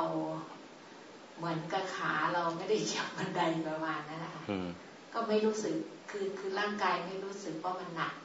ค่ะก็ขึ้นไปข้างบนเข้าไปยืนยืนหัวจงกรมอีกไหนก็ก็ก็มองดูค่ะ แล้วก็ตอนขากลับมาก็ คือตาเราเนี่ยก็เราก็รู้ว่ามันเผลอมองออกข้างนอกดูต้นไม้ดูนู่นนี่นั่นก็เห็นเห็นมันไหลไปวิ่งโน่นนี่แต่ก็พอหันมาดูตัวเองหันมาดูร่างกายเคลื่อนไหวนะคะ ก็รับรู้ได้ว่าขาที่ปวดแต่ว่าเหมือนกับว่ามันมองดูเฉยๆว่า เออมันมันมันเป็นของอะไรที่มันปวดอื คืออย่างหนึ่งคือใจมันไม่เข้าไปทุกมันไม่เข้าไปไปไปม้วนก็เห็นเวทนา ค่ะคือมันว่าเหมือนมันยืนดูเฉยๆว่าก็เห็นว่ามันปวดมันกำลังเดินอย่างเงี้ยค่ะเหมือนว่ามันอะไรที่มันเป็นส่วนๆไม่เข้าใจกันนะคะเวลาเห็นมีสติเห็นสภาวะเนี่ยนะมันเห็นว่าสิ่งนั้นถูกดู เหมือนกับตอนเห็นความปวดเมื่อยเนี่ยความปวดเมื่อยเป็นส่วนเป็นสิ่งสิ่งหนึ่ง ตัวที่รู้อยู่เนี่ยเป็นตัวหนึ่งเรียกว่าแยกแยกขันเนี่ยเป็นสองส่วน ตอนนี้กำลังแยกเวทนาขันกับตัวรู้ ตัวรู้คือวิญญาณขัน แยกเป็นสองส่วนอย่างนี้ ก็แยกรูปแยกนามในขณะนั้น เราอาจจะไม่บอกตัวเองว่ากำลังแยกรูปแยกนาม แต่จิตเรียนแล้ว จิตเรียนไปเรื่อยๆ จิตกับเราเนี่ยไม่ใช่อันเดียวกันไอเราเนี่ยนะเป็นความรู้สึกที่มันปรุงขึ้นมาเท่านั้นเอง แต่จิตเนี่ยเป็นตัวรับรู้ไปเรื่อยๆ รับรู้ต่างๆ ถ้าเรามีสติจิตจะรับรู้ในสิ่งที่เป็นสภาวะธรรม ถ้ามีสตินะรับรู้ในสิ่งที่เป็นสภาวะธรรม เห็นกายก็จะเป็นเห็นกายจริง ๆ ตอนมีสติจะเห็นกาย ในในพระสูตรจึงบอกว่า เห็นกายในกาย ไม่เห็นกูในกาย เข้าใจไหมไม่ได้เห็นกูในกาย คือเห็นกายในกาย เห็นกายว่าเป็นกาย ความจริงคือมันเป็นกาย ก็เห็นว่าเป็นกาย ไม่ใช่ว่า มีกายเล็กในกายใหญ่เรื่องเล็กๆเล็กไปเรื่อยๆไม่ใช่อย่างนั้นนะหรือว่าเป็นกายซ้อนๆกันไม่ใช่อย่างนั้น เห็นกายในกายในแง่หนึ่งก็คือว่า เห็นว่าเป็นกายจริง ๆ อีกแง่หนึ่งก็คือว่า ไม่ต้องดูกายทั้งหมด ดูส่วนใดส่วนหนึ่งของกายก็ได้ เห็นกายในกายคือบางทีเห็นท่อนนี้ก็พอ หรือว่ากายนี้ประกอบด้วยไปด้วยธาตุสี่ดินน้ำลมไฟ เห็นธาตุไฟอย่างเดียวก็ได้ เห็นธาตุลมอย่างเดียวก็ได้ เห็นธาตุลม เห็นธาตุไฟหรือเห็นธาตุดินก็ได้ ห็นเป็นส่วนๆก็ได้ ไม่ต้องเห็นทั้งหมดก็เห็นกายในกายนี่นะเห็นจิตในจิต คือเห็นเป็นจิต ไม่เห็นไม่เห็นเรา ไม่ได้เห็นว่ากูกำลังดูอยู่ ไม่ใช่อย่างนั้นฉันกำลังดูอยู่ไม่ใช่อย่างนั้น เห็นจิตเป็นสภาวะอันหนึ่งเป็นผู้รู้ ไม่มีไม่มีเราและสิ่งที่ถูกรู้ก็ไม่ใช่เรา อย่างกรณีเห็นเวทนา เห็นเวทนาก็เห็นเวทนาในเวทนาก็เห็นเพียงเป็นแค่เป็นเพียงแค่เวทนา ไม่ใช่ว่ากูเจ็บ ไม่ใช่ว่ากูปวด แต่เป็นเวทนาเป็นสภาวะอันหนึ่ง จิตรู้เข้าก็เห็นเวทนา ก็แค่นี้ เวลาเห็นจิต จิตขณะนั้นเป็นยังไง จิตมีราคะ จิตมีโทสะ จิตมีโมหะ ก็เห็นจิตในจิตนี่แหละ เห็นว่าเป็นจิต จิตประกอบด้วยอย่างนี้กลายเป็นราคะ จิตประกอบด้วยอย่างนี้กลายเป็นโทสะ จิตมีลักษณะอย่างนี้ จะเรียกว่าโทสะอย่างนี้นะ โทสะเป็นยังไง มันจะดุดุ มันจะโหดโหด มันอยากทำลาย อยากทำร้าย อยากจะพ้นไปอย่างเงี้ย จิตราคะมันจะเป็นยังไง จิตราคะก็จะมีลักษณะดึงดูดกับอารมณ์นั้น อยากและเห็นเห็นแล้วอยากเห็นอีก กินแล้วอยากกินอีก มีจิตดึงดูดระหว่างจิตกับอารมณ์นั้น มีความดึงดูดระหว่างจิตกับอารมณ์นั้น แต่เป็นโทสะจะเป็นแรงผลักอย่างนี้นะเห็นสภาวะอย่างนี้ไปเรื่อยๆ พอเจออารมณ์อะไรเกิดเกิดสภาวะแบบแบบเดิมอีกที่เราเคยเห็น จิตก็เพียงแค่ระลึก คราวนี้มันรู้จักแล้วมันแค่ระลึกเอาจำได้แล้วก็เลยเลิกเอา ตอนจำได้บ่อยๆทำจำแม่นๆจำไปเรื่อยๆนะจำจนเรียกว่ามันทำงานเอง เห็นเวทนาถ้าเราถนัดดูเวทนาก็ดูเวทนาไป แต่ในขณะที่เราถนัดดูเวทนาบางทีมันก็มีดูจิตได้ ดูหลักร่างกายได้ ดูกายเป็นกายได้ คืออะไรปรากฏชัดให้ดูอันนั้นไม่ต้องเลือก อย่างที่เดินไปเดินจงกรมไปบางทีก็เห็นกายบางทีก็เห็นเวทนาบางทีก็เห็นจิตที่เผลอก็เอาหมดเลย อะไรปรากฏก็เอาอันนั้น ไม่ต้องเลือกถึงขั้นที่ฝึกจริง ๆ ที่เราพอรู้หลักการแล้วนะไม่เลือก เหมือนที่ในหลวงไปตรัสถามหลวงปู่ดูลหลวงปู่กิเลสมีสามตัว ราคะโทสะโมหะ เราควรดูตัวไหนก่อนหลวงปู่บอกว่าตัวไหนเกิดดูตัวนั้นก่อน ไม่ต้องไปเลือกว่า ฉันจะดูราคะก่อนจะดูโทสะก่อนจะดูโมหะก่อน จะดูโมหะตอนนี้มันมีราคะก็ดูราคะไป จะดูโทสะตอนนี้มีราคะก็ดูราคะไปเนี่ยอันไหนมันเกิดก็ดูตัวนั้น เหมือนกันตอนนี้จิตมันมีอะไรดูก็ดูสิ่งนั้นไป อะไรเด่นในอะไรเด่นปรากฏอยู่ ให้ดูสิ่งนั้นไปและสิ่งนั้นเองเนะี่ยที่เราเห็นเนี่ยจะเป็นครูสอน ครูสอนจิต ให้เข้าใจว่าสิ่งใดเกิดสิ่งนั้นดับ สิ่งใดเกิดมาสิ่งนั้นเดือดดับไป มันแสดงความไม่เที่ยง แสดงความบีบคั้นเป็นทุกข์ แสดงถึงความเป็นอนัตตาคือมันมีเหตุก็เกิดหมดเหตุก็ดับ ถ้าเรามัวแต่ท่องอย่างนี้ไปนะ มันมีเหตุก็เกิดหมดเหตุก็ดับ ไม่เข้าใจหรอก จนกว่าจิตจะเห็นของจริง แล้วมันเกิดความเข้าใจในใจดังนั้นสิ่งที่เราจะทำก็คือทำไว้ในใจบ่อย ๆทำไว้ในใจ แล้วไม่ต้องไปจ้องอยู่อยู่เฉพาะใจ ก็อยู่อยู่กับปกติ อยู่ชีวิตในโลกตามปกติ เดี๋ยวเกิดกิเลสแล้วก็รู้ทัน เกิดกิเลสรู้ทันว่าเกิดมีความเผลอรู้ทัน เกิดมีปัสนารู้ทัน บางทีก็ดูกายบ้าง กายเนี่ยบางทีอาตมาใช้เป็นแบบเพียงที่อยู่ที่อยู่เฉยๆ แต่ที่อยู่เฉยๆเนี่ยนะบางทีก็เห็นกายเป็นกายไปเลย ก็มี เห็นกายเป็นกายคือ มันก้อนอะไรก็ไม่รู้กำลังขยับขยับไปเออเออ ก็รู้สึกว่ามันเหมือนก้อนอะไรก็ไม่รู้ ทั้งท่านที่เราไม่ได้กะจะเจริญปัญญากับกายนี่เลยนะกะว่าเป็นแค่ที่อยู่เฉยๆแล้วจะมาดูจิต แต่ปรากฏแล้ว มันก็จะรู้ได้ทั้งหมด เห็นทั้งเวทนาเห็นทั้งกายเห็นทั้งจิต อะไรอยู่ในความรับรู้ที่เรารับรู้ได้ รู้อันนั้นแหละ ไม่เลือก เพียงแค่ให้มีที่อยู่เอาไว้ ที่อยู่ที่ง่ายๆ ที่นึกได้ง่ายๆคือเอากายที่เคลื่อนไหวนี่แหละเป็นที่อยู่ เดินอยู่ก็รู้เห็นกายเป็น มันเคลื่อนไหว นั่งอยู่กายก็เคลื่อนไหว นั่งนิ่งๆเนี่ยนะกายก็เคลื่อนไหว สิ่งที่เคลื่อนไหวง่าย ๆ เลยก็คือว่ามันหายใจ หายใจก็ไม่ต้องไปเพ่งที่ลม เห็นกายหายใจไปเลยมันดูได้ไม่นานก็ดูได้ไม่นานนี่แหละเดี๋ยวมันก็เผลอไปรู้ทันความเผลอเพราะเราจะดูจิต เราจะดูจิตมันทำงานเพราเราไม่ได้กะเอาจะเอาเอาสมาธิเอาฌานจากการดูกาย เอาแค่เป็นที่อยู่เพื่อเห็นจิตทำงาน ขอบ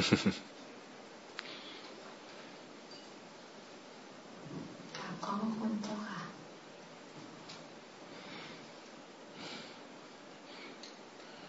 มีใครอีกไหม ให้เวลาอีกห้านาที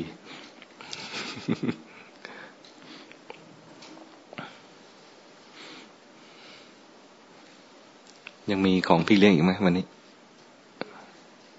มียังมีอยู่นะนะครับ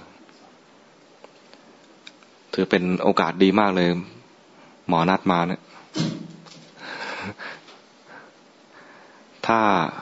สงสัยว่าที่เราทำเนี่ยถูกหรือผิดเนี่ยนะไม่ต้องหาอาตมาเพราะอาตมามองไม่ออก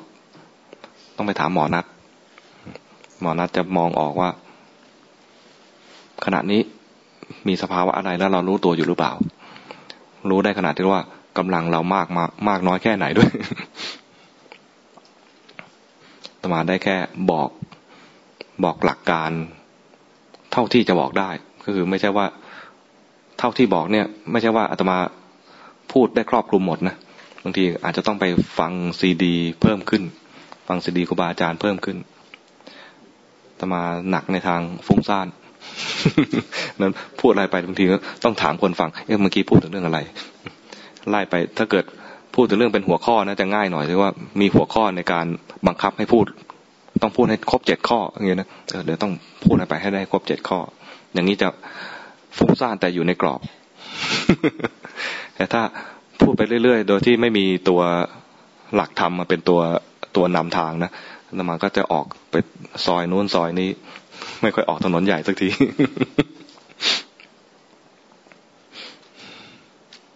อันนี้เป็น ข้อด้อยของคนไม่ค่อยมีสมาธิ จะฟุ้งซ่าน แต่ฟุ้งซ่านก็ภาวนาได้ฟุ้งภาวนาแบบฟุ้งซ่านอย่างนี้แต่คนมีสมาธิก็ภาวนาได้ มีสมาธิทำภาวนาไงไปถามหมอนัด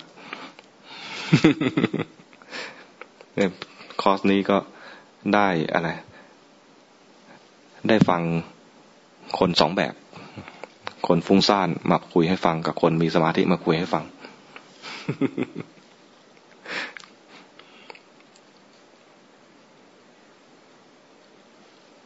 งั้นไม่ต้องเสียใจว่า เราฟุ้งซ่านจะภาวนาไม่ได้ ไม่ต้องเสียใจ หรือว่า ฉันทำสมาธิไม่ได้ ฉันคงไปไม่ได้แล้วมั้งอย่างนี้นะคิดเหมือนอาตมาตอนก่อนจะรู้เนี่แหละก่อนจะรู้วิธีการภาวนา คิดจะจะทำสมาธิอย่างเดียวทำไม่ได้ ผลลัพธ์คือ หลับ กับเครียดสองอย่าง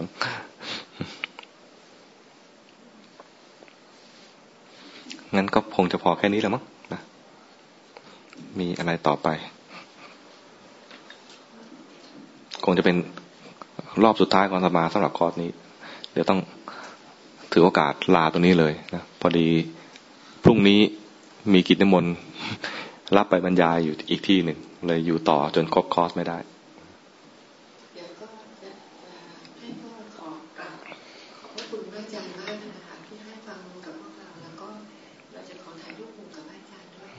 ได้